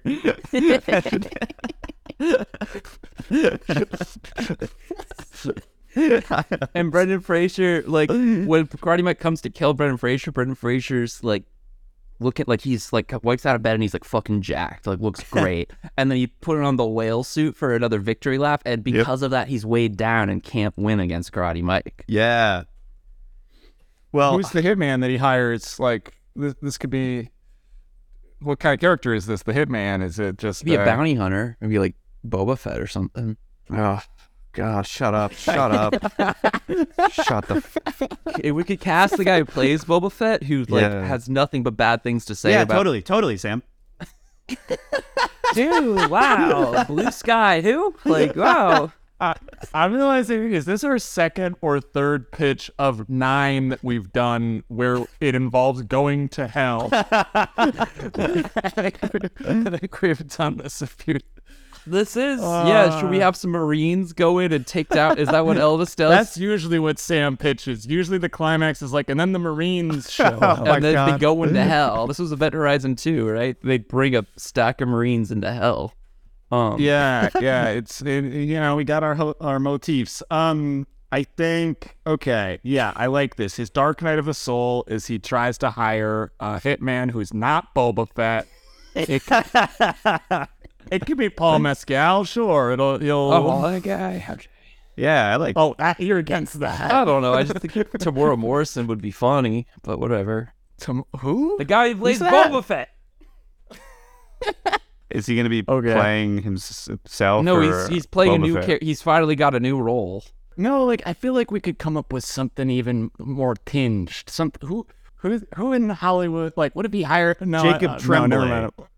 Yeah, Jacob. What if it was Hollywood's favorite why we boy? got that it. guy? Did he get canceled or something? No, it's Hollywood's favorite boy. He What hasn't been got around in a while. Um, he's you know he's taking a little break.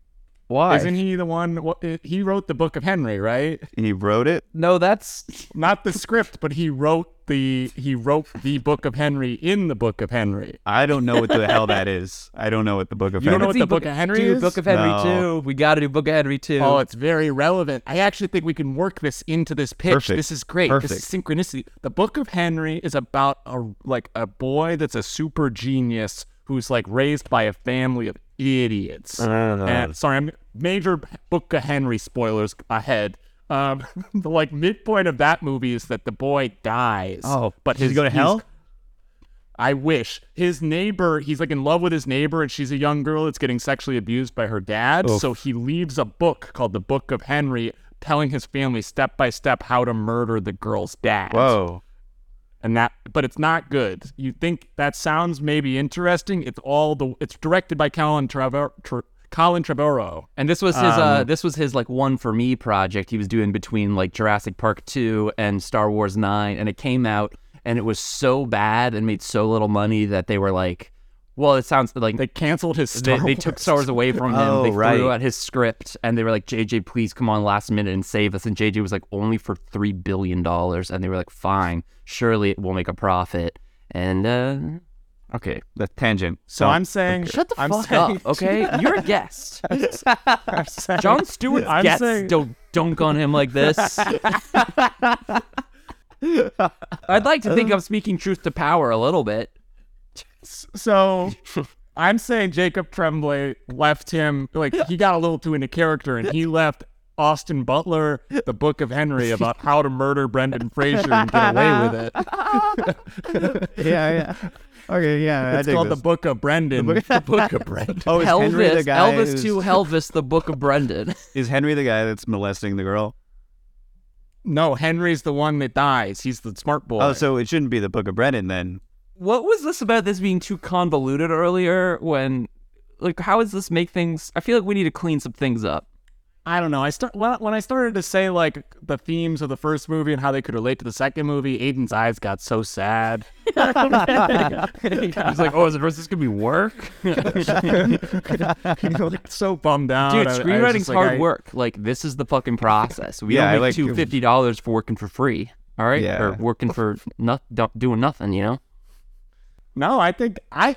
I mean, let's be real here. If this movie was announced I'd be and the stoked. synopsis was released, we would go see this movie. We would. I think. Yeah, the same think you people could- that love Elvis one. You could cut a trailer for this that looks that would get the boomers. This trailer They'd would be a little- so hard to cut. There's so many things here. So where did we actually? Let's trying to ground it again. Where did we leave off? That's that's the. How does the Book of um, Brendan fit in again? I can't remember. That's the visit.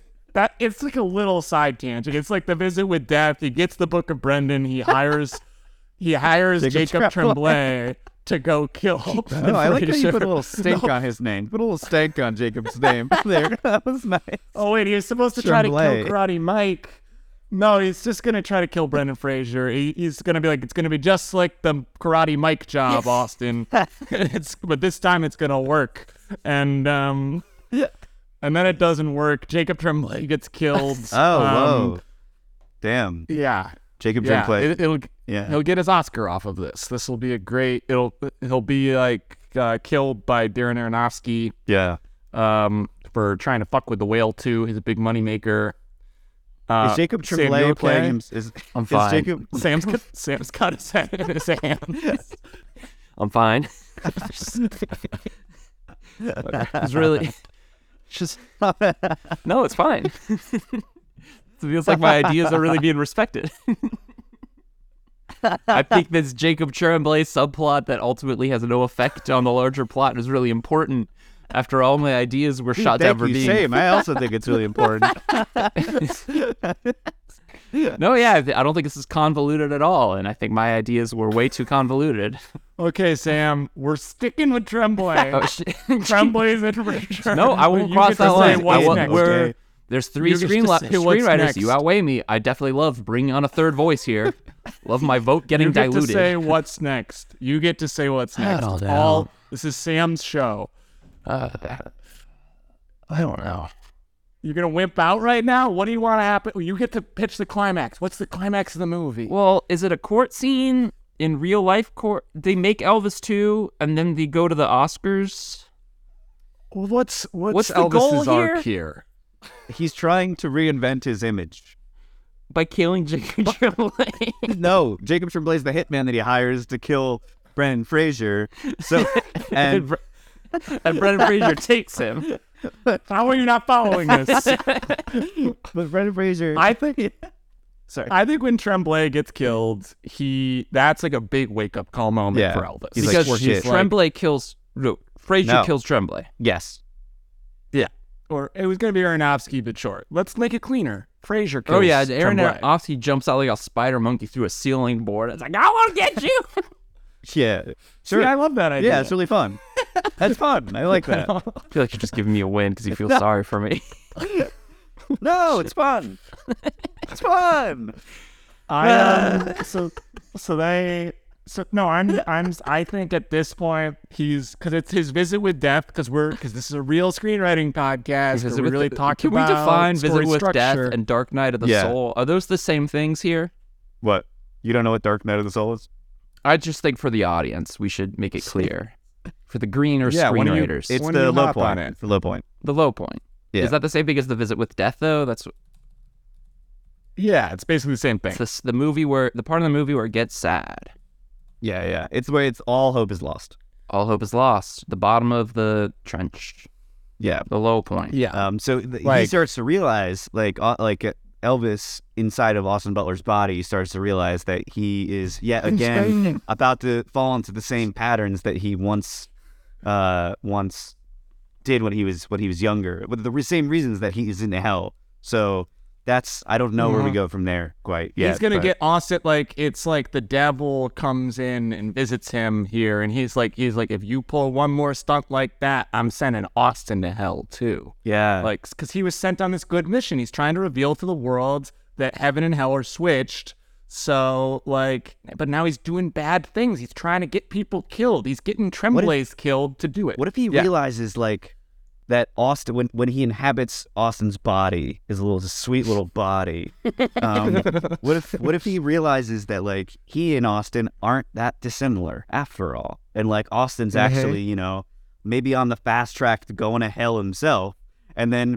Once he's inhabiting his body, he's like, "Oh, I've been here before. I've made these mistakes that Austin's making." So then he puts he he puts Austin on, you know, he corrects course for Austin's life, and that is Mhm. starting to snowball into the.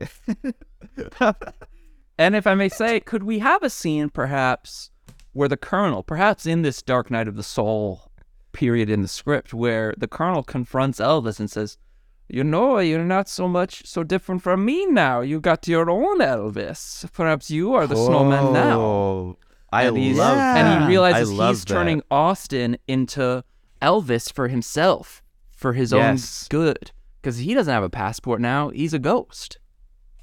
Yeah. An equally good idea, I think I'm going to throw in. Every time Equally. the colonel visits him, he comes in. Per- he comes in, and what does he look like? We can all say it on three. One, One, two, two, three. three. He's Chris the the Jack, Jack Frost, Frost snowman. He's a snowman. Was Yes, there like a, a big comes in- delay so that you knew what he was gonna say? 'Cause I, like, What? How did you, how did you, how were you able to say that at the same time as him? That was crazy. Because I'm. Because it's the obvious thing to Yeah, do. it's the obvious thing.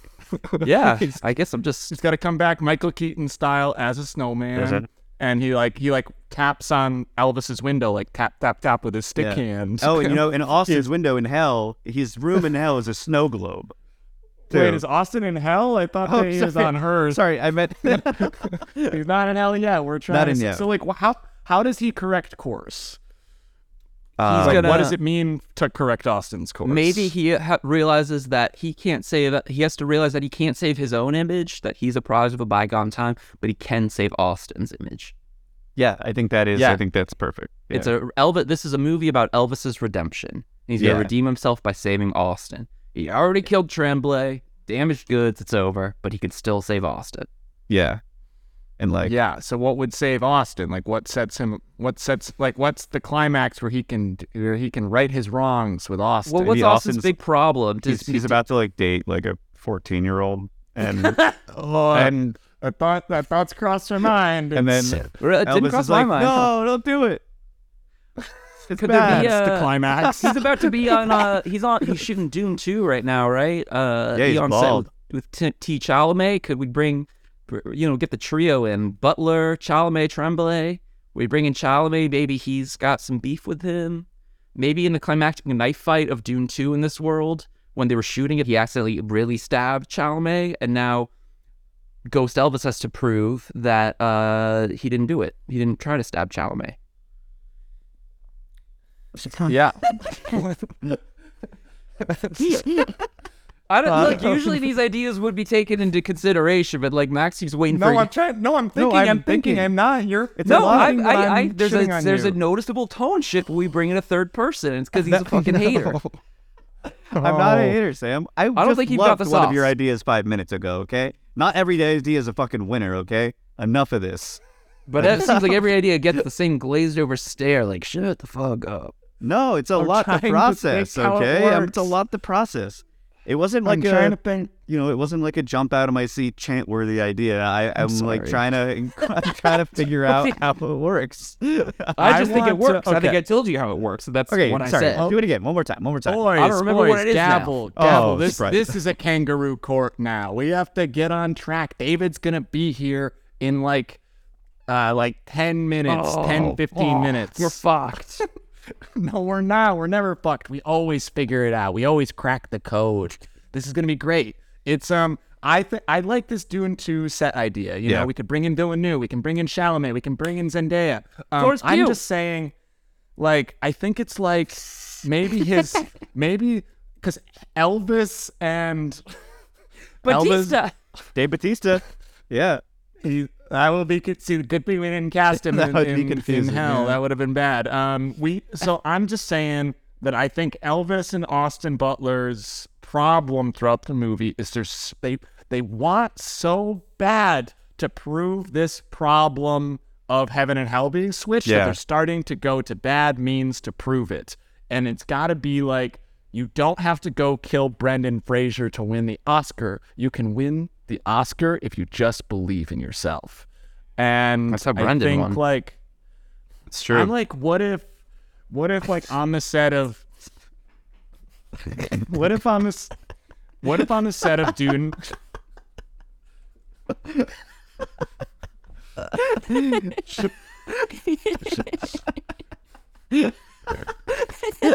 oh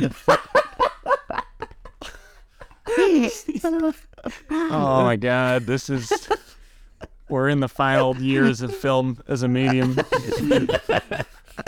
And we're think, working like, a as hard as we can to kill it.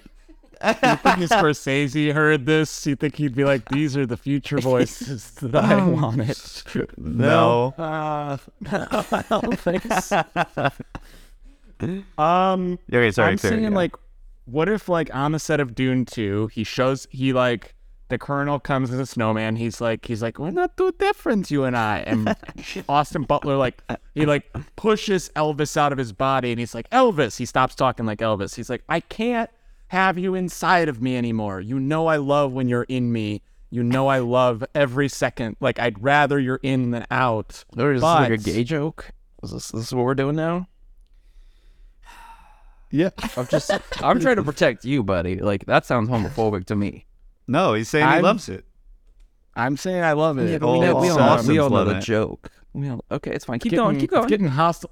It's fine. It's fine. I'm Sam, hungry. I, I'm Sam, hungry. I love you. You're one of the podcast too. I just Aidan's a nobody. He's the guest. I'm a I know nobody. He's not. e- oh I know. He's so. It's. I'm just saying that he.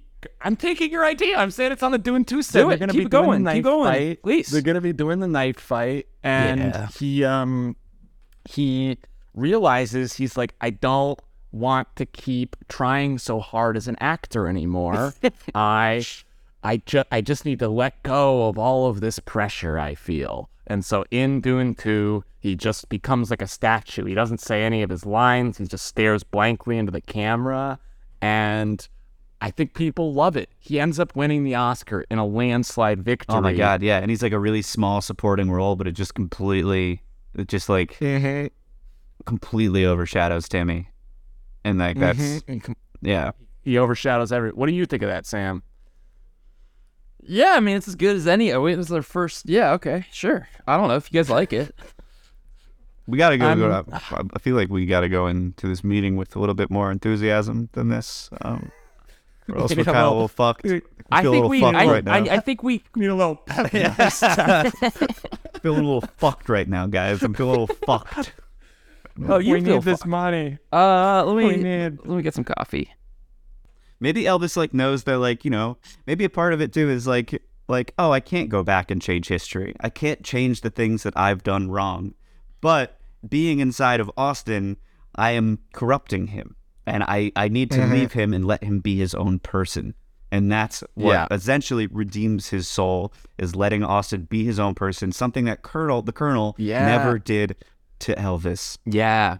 Okay. Yeah. So what I'm Yeah, hearing right now is we've great. really we've kind of taken a long path to get to like what the core of this is. And I think Yeah. this is hitting the nail on the head. Yeah. Now I think that we what if we were to take this, really pursue this this arc, this storyline with our core ideas, but let's strip it down a little bit. I think there's just a little couple things going on here that we can maybe lose. Yeah. Uh, like I'm not crazy about the fighting for r- churn- revealing to everyone that heaven and hell's backwards. I think it's like, what if it's just like for his one chance to uh, redeem himself in his personal court, Elvis's personal court, for whether he's going to go to heaven and hell. And he, oh, at the end of the movie, he's like, you know what? I can't change myself. I will go to hell for eternity as long as this Austin boy is uncorrupted. And then God's Yeah. like, you passed the, your final test, Elvis Presley. Now you get to go to mm-hmm. heaven. You, Yeah. And he wipes his record clean. Never dated a 14 year Never old. dated a four- it's like God plays it. Well, it was a different time, you know. Like, And maybe Yeah. he flips him in the Colonel, and we see the Colonel, who's still the Jack Frost snowman, like melting in hell. He's like, and it's Tom Hanks' skeleton inside. Yes. we sent Tom Hanks to hell. Just his bones. I'll take it. Honestly, I think that's kind of a Um, beautiful story.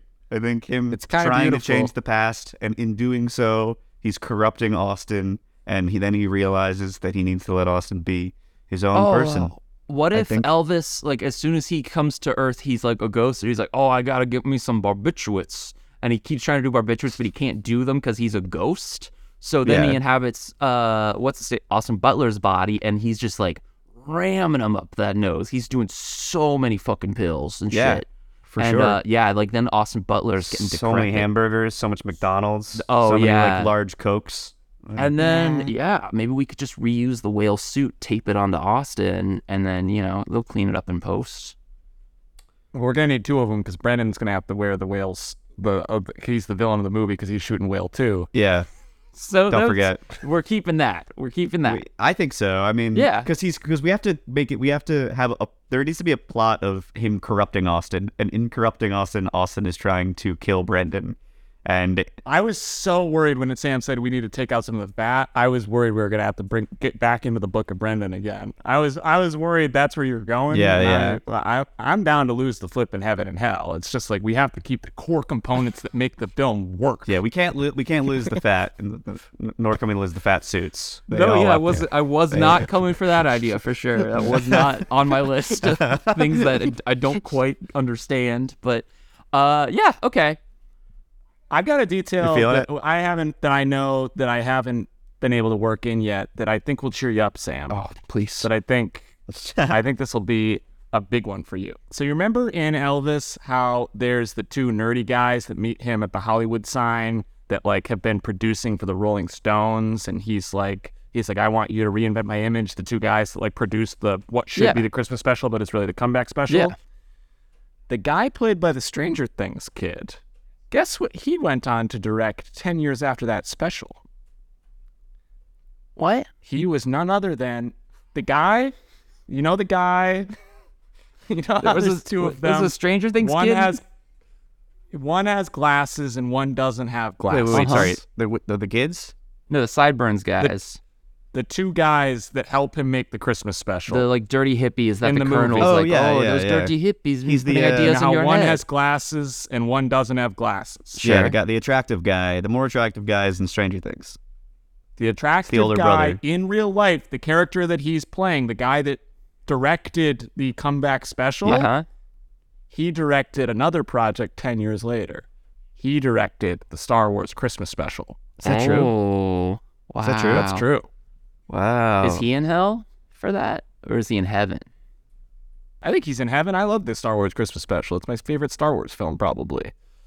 Yeah, I've never actually watched This the whole cheer, thing. this didn't cheer you up as much as I thought it would. I'm just hungry. I think I just Maybe you shouldn't have shit before this. You could have just kept it all inside. just sucking the nutrients out Yes. of my, in my large intestine. it's like, oh, there's still some goods in there. Hang on to it. Whoa, whoa, what are you doing throwing that out? Well, we got a few more minutes. Like, like we can. I, I'm trying. Is there anything else? Is there anything we don't think is like fully figured out yet? Like, Well, I was or, just like, thinking. I mean, does he? Elvis is in jail in the afterlife, so this is our opportunity to bring back. We can bring back every character that's died, so he could see his mom again, and you know what would she say to him? She's He- like, maybe he s- oh, I-" reunites with her in heaven. in the end. Mm. Yeah, maybe.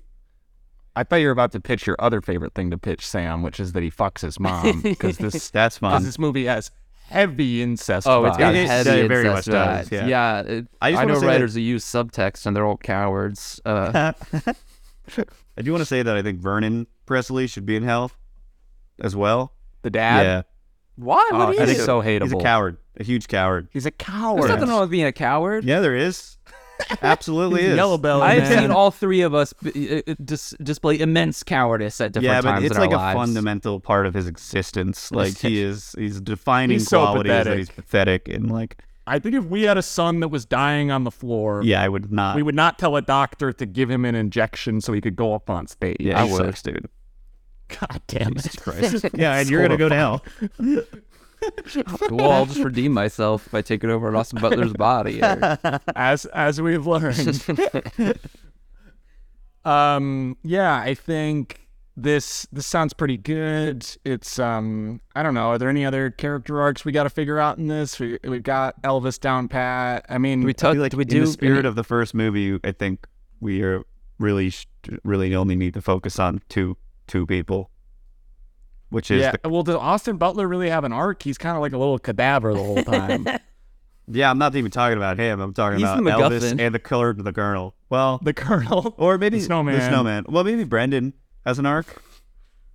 What Brandon does have an arc. He's the antagonist. What is his arc though? He um He starts as a winner and ends as a loser. back to square one, yeah, Brandon. He's, he's back to square one. They take away his Oscar. You didn't earn this. they retro, yeah, they retroactively give him the Austin Butler the Oscar for. After Brendan What? Fraser. so funny. One of my proudest things is that I saw The Whale at its first official Academy screening, like at the Academy Center here, like the first time they were showing it to maybe be nominated. And like my friend got me in that's in the academy and while they were doing the q&a i know for a fact darren aronofsky and brendan fraser saw me sitting in the audience looking so not into it like looking so like you guys made a shit movie.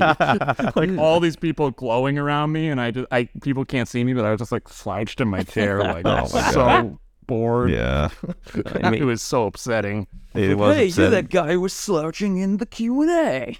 and now I'm now we're, I'm part of the team that's gonna take him down a peg with this movie. This is uh Yeah, okay. We got yeah, we got star-studded cast. We got Butler back. We got Batista. Hanks back. We got we got Batista. Wait, are we doing the got- Dune 2 subplot still? yeah. How do we do that? So he like realizes. Is what he, was that? Well, how about his, he's on the set of Dune 2. This the the turning point, the climax. He's on the set of Dune 2. They're filming the famous night fight that I assume they'll do because that's in Dune 1 or It's called OG Cry's Dune. knife. It's called a Cry's Uh-huh. knife. But Yeah, thank you, uh, losers. Uh, and uh, and uh, they they're doing it, and Austin Butler's so fucked up on barbiturates, and Elvis inhabiting is like sort of floating in and out of his body. It's like, and he's like sort of like taking. He's like, oh, we're gonna ki-, like, and Austin almost kills Chalamet. Like the knife goes like face to face with him, like about to stab his skull, and Elvis realizes he can't do this anymore, so he leaves his body. yeah, Butler saves Chalamet, and then Yeah. they have a they have a conversation like, "I'm going to leave you now, Austin Butler. I realize now I've turned you into my Elvis, and I am the Colonel, Mhm. and I'm going to go to hell and live there, so you can live your life and not kill Timothée Chalamet." and maybe Austin Butler is so deeply, deeply moved by that that he gives one of the greatest performances ever delivered on screen in completely overshadows Tim Chalamet, then wins Best Supporting Actor. Yeah, And, uh, yeah, he like Yeah. he does. we don't even we don't even have to show it because like there's always that problem where it's like if we say it's one of the best acting performances ever, people are gonna be like, well, no, it wasn't really. We, he starts the take, Yeah. the camera glides away towards Denny Villeneuve, who's also in this, and he's watching the monitor, and he just starts to cry, just like the tears stream down his face, and all the people are gathering around him, and they're all like, give, they're like putting their hands on his shoulders. They're like, you did it, Denny. you did it. This is the you new finally put Citizen emotion Kane." in one of your movies. You did and it. he's he's like He's- they're like, "What do you think, Denny?" Denny Villeneuve has an arm. They're like he's just like holding on him for a really long time, and they're like, "Denny, Denny, you gonna call cut?" And he goes, "Oh, we," Oh. says the one. And then they all applaud. That's good. That's good. And then Austin wins the Oscar. He goes and they on changed it to stage. the Oscars, A U S Curs, because he was Oscars. so good. Also, because like you know, it's kind of like a it's like a reference to Baz being Australian. Yeah, Mhm. and there's other jokes here we could do. and and the Colonel being is he Austrian? Who? Uh, is he- Dutch. Hollish, Hollish, Dutch, Hollish. I only knew that off the top of my head because I had to do that same thought process yesterday. I was like, wait, uh, Dutch, Hollish, Um, days. okay. Wait, boys, do you hear do those you, uh, footsteps? Do you hear those footsteps? Oh no. He's coming. Oh yeah, Aidan. So um, I think last time we, or it might have been two times ago, we've done a lot for David Z because he owns everything now next to Disney.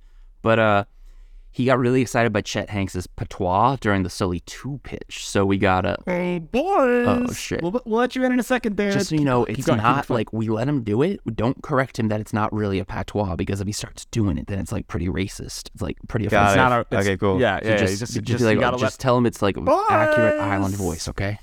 Okay, cool. Yeah, Cool. okay, let's let him in. Hey, David. David Z. How are we doing? You got another winner for me on my Max service? Oh, d- yeah, I heard you launched. Congrats. Hey, this is our good friend uh, Aidan. Aidan, say hi. Hey, David. Really nice to meet you. Really nice to meet you. I really like meeting lots of good writers that are willing to work for $200. It's my favorite rate. Oh, yeah, ye- it's my favorite rate too. I'll do anything. Well, that's the the the conversation's not set in stone. Um, but yes, yes, you know, you'll get your share potentially. Um, David, uh, what's new? Max is. I saw a commercial for Max, the streaming service, not my co-writer, uh, on the TV Oh, now yesterday. me. Uh, it's coming out, huh? Yeah, uh, the, the the the service is about is about to drop. We got all the greatest titles. It's gonna be, and it's not gonna be like two HBO. It's not gonna be two prestige. We got something for everyone. we've got a ton of crap. Speaking of, in this new pitch you've got for me, do you cut away to any episodes of reality TV to fill out the Uh, runtime? David, David, we we would love to. We've got too much story for you this time to show any full episodes of Aidan. Some he likes sometimes he likes us to slide in a full episode of a Discovery show into the movie. I like it's it. I love it when you do that. David, we're I think you're gonna love this so much. You're definitely not gonna force us to put in any full episodes of Ice Road Truckers. So you This Well, that would be good. squeezing it in in the movie in in the middle of it. Sometimes the characters just watch a TV show. Oh, okay, it's cool. Yeah, Nice. it was an It's a good- iconic scene in Sully 2. We just shot it last week. It should be on the air soon. Well, David, yeah. you, know what you're gonna love? It's like, what if imagine that, but instead Disney Channel. No, I don't like that. I don't. I don't Well, like just give it a bit. chance, though. Give it a chance. Uh, well, what if what if what if Disney Channel was Hell TV? I'm wearing it. I'm wearing it. Can we? Uh, the licensing rights would be tough, but we could put our team on it. Let's see. Well, let's hear the pitch and see if it's a good enough idea. Okay. Okay. The movie starts with the one scene people did not get to see in the first Elvis that they want to see. And it's Elvis is in his bedroom and he's dying. And we start with him on the toilet, and you're, you're and you're thinking, oh, he's gonna die on the toilet. No, no, no. Like good screenwriters, it's a bait and switch. We know he didn't die on the toilet. He's gonna go walk to his bed and die in bed. That's scene one. Scene two, he's in hell now. He's like, what? I'm in hell? Then what happens, Aidan? Uh, he's getting he, so he uh, is on trial. The colonel is there. Colonel is um, uh, unfortunately revealed to have gone to heaven, and um, because it's the greatest snow job of all, and um, the ultimate snow job, and um, and he basically comes arrives as a witness, putting uh, Elvis on trial to defend his life. Um, and the the the uh, the what one could call morally bankrupt things that he did throughout his life. Um, but take it away, Max. Wow, this is this is crazy. I can't believe you're gonna build a whole movie around this set piece in hell. This is this already seems like a lot. No, I'll shoot it in the volume. It'll be really quick. We'll just like download some fire assets off like YouTube or whatever. Uh, yeah. So yeah. So then then uh he Elvis is basically the court rules him has got to stay in hell, and he's like, oh shit. So he goes back to his hell cell. Super hot, super sweaty. We get that classic sweaty look. By the way, I know what you're thinking. This is not Austin Butler. This is a different actor that we cast to play the real Elvis Presley. Maybe a little older. Who knows? Um, it's up to. It's not up to us. We're just writers. But so he in his hell cell is watching Hell TV, all the worst things you got to watch, and some of that is a little program that we hate called Disney Channel stuff. And uh, in the background of Disney Channel stuff is a young Austin Butler getting his first gigs as a child actor. And Elvis sees this boy. And he shoots up in his chair. Yeah. Who's that? That looks like a body I want. I want that body so bad. And Elvis gets a fucking good idea. He is going to rehabilitate his image. Oh, yeah. Also on Hell TV's Bohemian Rhapsody. And he watches that. He's like, I could do one of these for myself. And uh, so he he gets in touch with the colonel through some you know stuff, and the colonel talks to him. And he's like, "Oh, what did you do, my little boy? I see you things have not turned out so well for you." And he's like, "Well, listen, Colonel, I've got one last snow job, and if this works out for both of us, we can turn things around." And he's like, "Oh, and All right, I I like it. I like it. Keep going. so the colonel agrees, and he lets El- he's able to sneak Elvis's ghost into the real world, and he- Wow, that sounds like a big moment in the movie. You- Did you figure out how that happens? yeah, it's like a you know transparent, you know, fifty percent opacity, you know, the actor on a green screen just kind of keyframe it, moves up into a shot of real life. He's like, "Whoa, Whoa, I'm in the real world now. I don't know." You're, s- you're, say, you're saying it's just gonna be a normal thing you could do in Premiere in like ten minutes? Yeah, I could knock this puppy out. Uh, Are, are you gonna do all the VFX in this to bring the budget down, Sam? uh, anything for you, Dave? Anything for you, David Z? uh, what happens next, guys? Elvis is in the real world. Yeah, Elvis is shot back in the real, real world. Uh, he's shot back in. It's like it's like this really beautiful sequence of him being a ghost. It's like Vin Benders like like uh fucking like uh Wings of Desire shit, and like he Wim gets in. he's- Wenders. Hey, yeah, we're not. He's not gonna direct it though, right? No, no, no, no, no, no, no, no. No, no, we're still Baz curious. Yeah, we're Curious. Baz Curious for sure. Well, I'm And boss so- positive. okay. Oh, does that I- mean I don't. I'm testing positive for positive. Okay. um. sorry to hear that. I guess I'm sorry. Sorry for laughing, David. That's uh, I'm sorry it tested positive. Yeah. That's For positive. I I heard that the that they kind of have a you know not not quite a cure for that, but um, is that lethal? yeah. It's terminal, but all it's things terminal. are. Okay. Um. Yikes. Okay, so yeah, he he realizes that um the ultimate is some Vin Vendors stuff. It's uh the ultimate way for him to to win back the public. He public. needs to re- he, he has to go back to the to the real world because he's after he sees Bohemian Rhapsody on Hell TV. He needs to go back to the real world real world to reinvent his image, and so to trick his way out of hell back into heaven. And so he tracks down this boy who is now an old a, a, a, a young man uh, named Austin Butler. Um, he Austin Butler had just finished um, his uh, his role in um, in uh, once in upon a, once upon a time in Hollywood, and um, oh yeah, he was in that. Yeah. Wow. and uh, and um, he um, he takes he's over looking his for body. his next big gig, and he and he Yeah. t- he gets inside that boy's body, and he's like he controls him, and he's like oh, and first thing he does is he just does a shitload of barbiturates, like he's like I love pills, because and he, he thinks that method acting is the best way, which is you know it's controversial. So he he wants Austin to be a method actor for And in the first half, it's it's working like gangbusters because they're shooting Elvis One. It's a great advertisement for the movie on your streaming service. There, it's just a really fun montage. The camera's spinning. There's lots of jewels. Austin Butler's doing a really good job, and and it all builds to the Oscars, where he's gonna go win an Oscar, and that's gonna get people interested in Elvis again. But the villain of the movie has other plans. And Brendan. who's that villain? it's Brendan. Fraser. oh, people really like him now.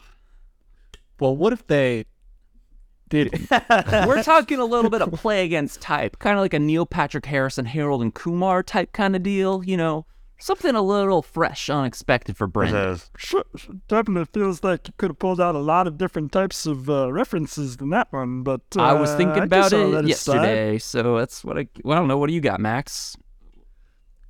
I oh, I liked that. That was David criticizing that. Oh, it wasn't Yeah, a he's- he's criticism. a- I was just pointing out a fact. I, I liked it.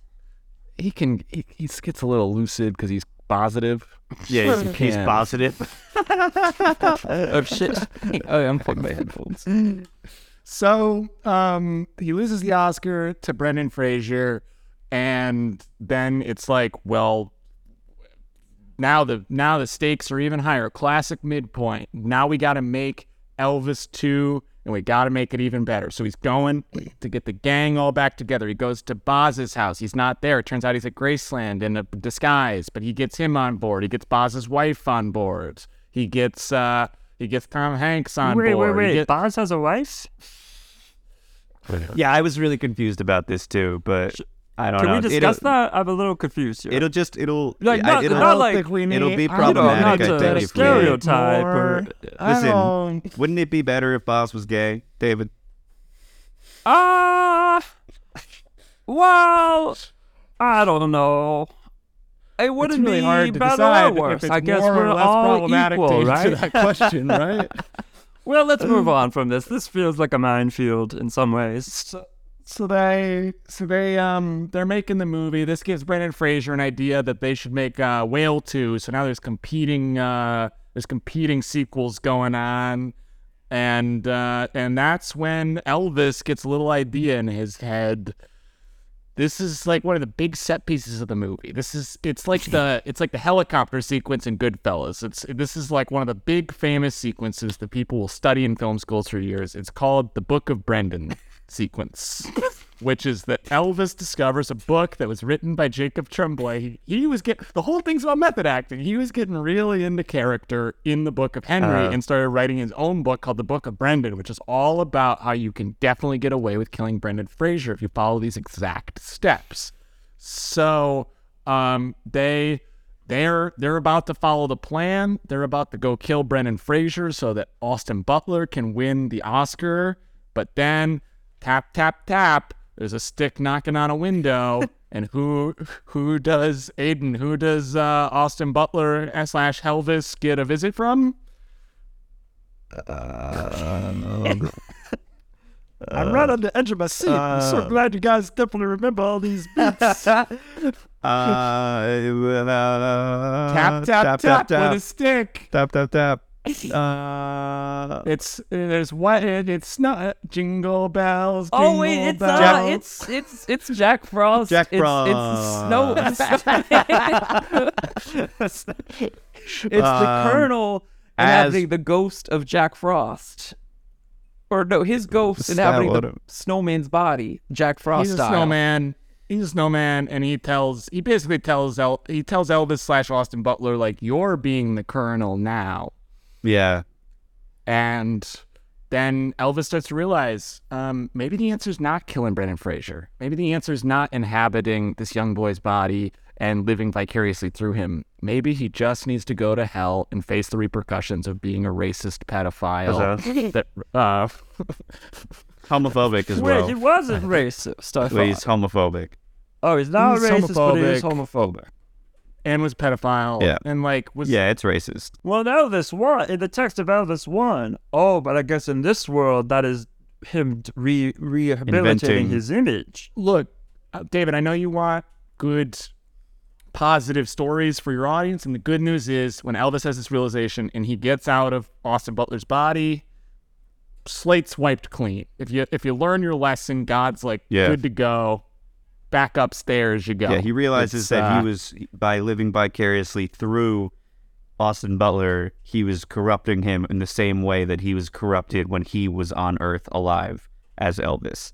And so he realizes that and he owns it and he owns what his actions from his previous life and he decides to go to hell The climax is Austin Butler gets to be his own person again. Um, this was Sam's idea. Sam's really the person Yeah. that caused the seed of this. Okay. I really want you to know this didn't. This was. This is.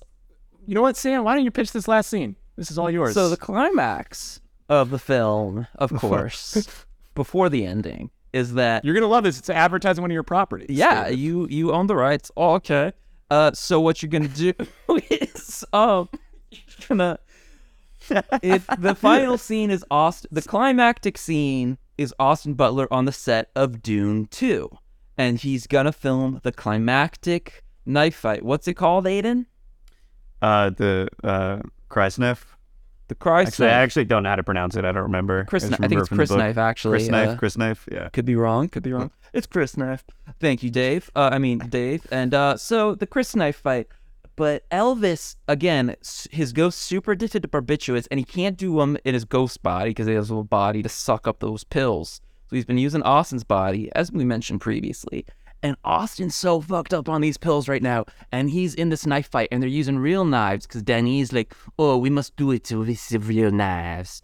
And uh, so they uh, go into this knife fight, and he's about to stab Timmy Chalamet's face in, and we go into slow motion, and he's gonna tell him, "No, I will not be the snowman. I will not perform the ultimate snow job." And so he pulls out of Austin's body. Austin's able to course correct. He gets better, and then they do one more take, and he delivers the most amazing performance ever. So good that everyone applauds, and Danny Villeneuve says, "Oui, c'est the one." And then they uh, move on. Uh, Elvis Ghost goes to. Elvis goes to heaven. The snowman goes to hell. Well, no, that's because Austin- El- Elvis. Let's just to clarify the themes here. Elvis says, "All right, it's fine. I'll go to hell. I'm not going to become the snowman and put poor Austin Butler through what I went through. I will go to hell and atone for my sins and suffer." And God goes, "You passed the last test now," and then he erases his record. deja vu right Well, now. you know, This it's just- feels like it was covered two minutes ago. Well, you know, some maybe you- sometimes the maybe you was zoning out. Maybe- you zoning out, Sam? well, maybe you getting skipped the climax. hungry? You didn't talk about Dune, so Would, would it would have been better if you kept the poop inside of you so you had more energy for the pitch? how do you know? Would you been listening in? No, you Uh, just look like you just pooped. Do I look thinner? Like, do I look? Do I lose You weight? just look like you look tired, in a way. In a way- that poop energy. and that poop energy. Yeah, you look, We know you gotta take naps after you take a poop. Yeah. You got that. you got. Well, I just So, feel I yeah, do just but- feel like you know you did skip the climax maybe when uh you know they would might have been skipped into earlier in the It's pitch. true. That's true. That's true. No, that's and that's my bad, David. Um, I um, and yeah, and happy ending. Austin Butler becomes a star. There, there, and uh, and then we then we cut through. there ain't nothing but a hound dog, or, or there ain't nothing but a hell dog. yeah, And then it goes, Um, and we get like a rapper to do some stuff. You know, Baz Luhrmann. That like, sounds like something Baz would do. yeah. Right, boys, you did it again. We did? Another, Oh. another 10 out of 10. I'm, I'm buying it right now. Goes to theaters in two months. I can't wait to uh, start shooting. Oh. Good job. Thanks, Aidan. Thank you. Join us anytime. Sweet. Wow, you see, so that's how Hollywood goes. Sometimes you you think you're not going to sell, and and then they buy it. Now now we we just wrote another movie. Um, part of the deal is FYI, uh, they will put other writers' names on this and never credit us, um, and we get no residuals. That's totally understandable. But Completely understandable. I get it. Really fair. On I'm okay with it.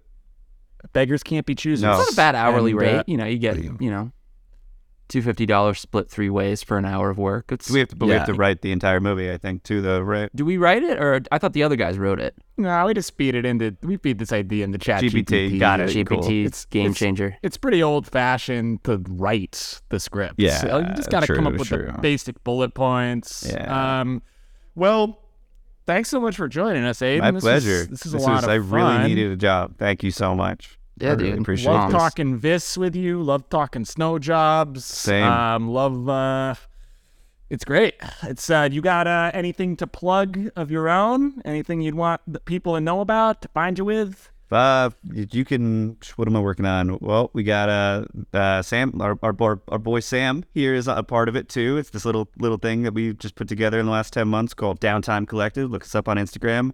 Downtime. Website's Downtime Film Collective. We've been making shorts together. We're putting out like almost ten this year, so it's it's going pretty well. Uh, check them out. We got some weird little things brewing. That sounds great. Looks like you might have a script, an idea. Maybe the collective could make uh, Elvis too. Elvis. Yes. Pitch reel, pitch, Yes. Elvis pitch. Yeah. That's great. Also, could be is that what it's called? Elvis to Elvis. Is Yeah, I it- love it. I think we so. also toyed with Elvis two, Elvis, Book of Trembling. No, book. That's a chapter. That's. I don't want to give it away. Peop- Like the audience is going to like stand up and start applauding when they see the book of Brendan pulled Yeah. out. oh yeah, it's like a it's like a Marvel kind of walk in. It's like oh shit. We're gonna have to pause for applause in that moment. Um, well, um, thank you all for watching. This is podcast two, the sequel. I'm Max, I'm Sam, and this is our guest. and Aidan. this is our guest Thank Aidan. you. Aidan. And uh, Aidan. yeah, check us out on the socials. We're just search podcast two, the sequel. Uh, rate, review, subscribe to us, uh, and we we want to keep this going for 50 to 75 years. So um, your support now really goes a long way. Getting early before we start charging for these puppies, because there's money on the table for sure. Until next time, I'm Sammy. I'm I'm Max again. and I'm Aidan. But he's just a guest. He won't be on the Third next one. Time. for the third time. He'll be back. He'll be back. He might He'll be back. not, All right, not in thanks, the next y'all. one. Like we'll probably do some episodes before we call him back. Yeah. Bye. Bye. Bye.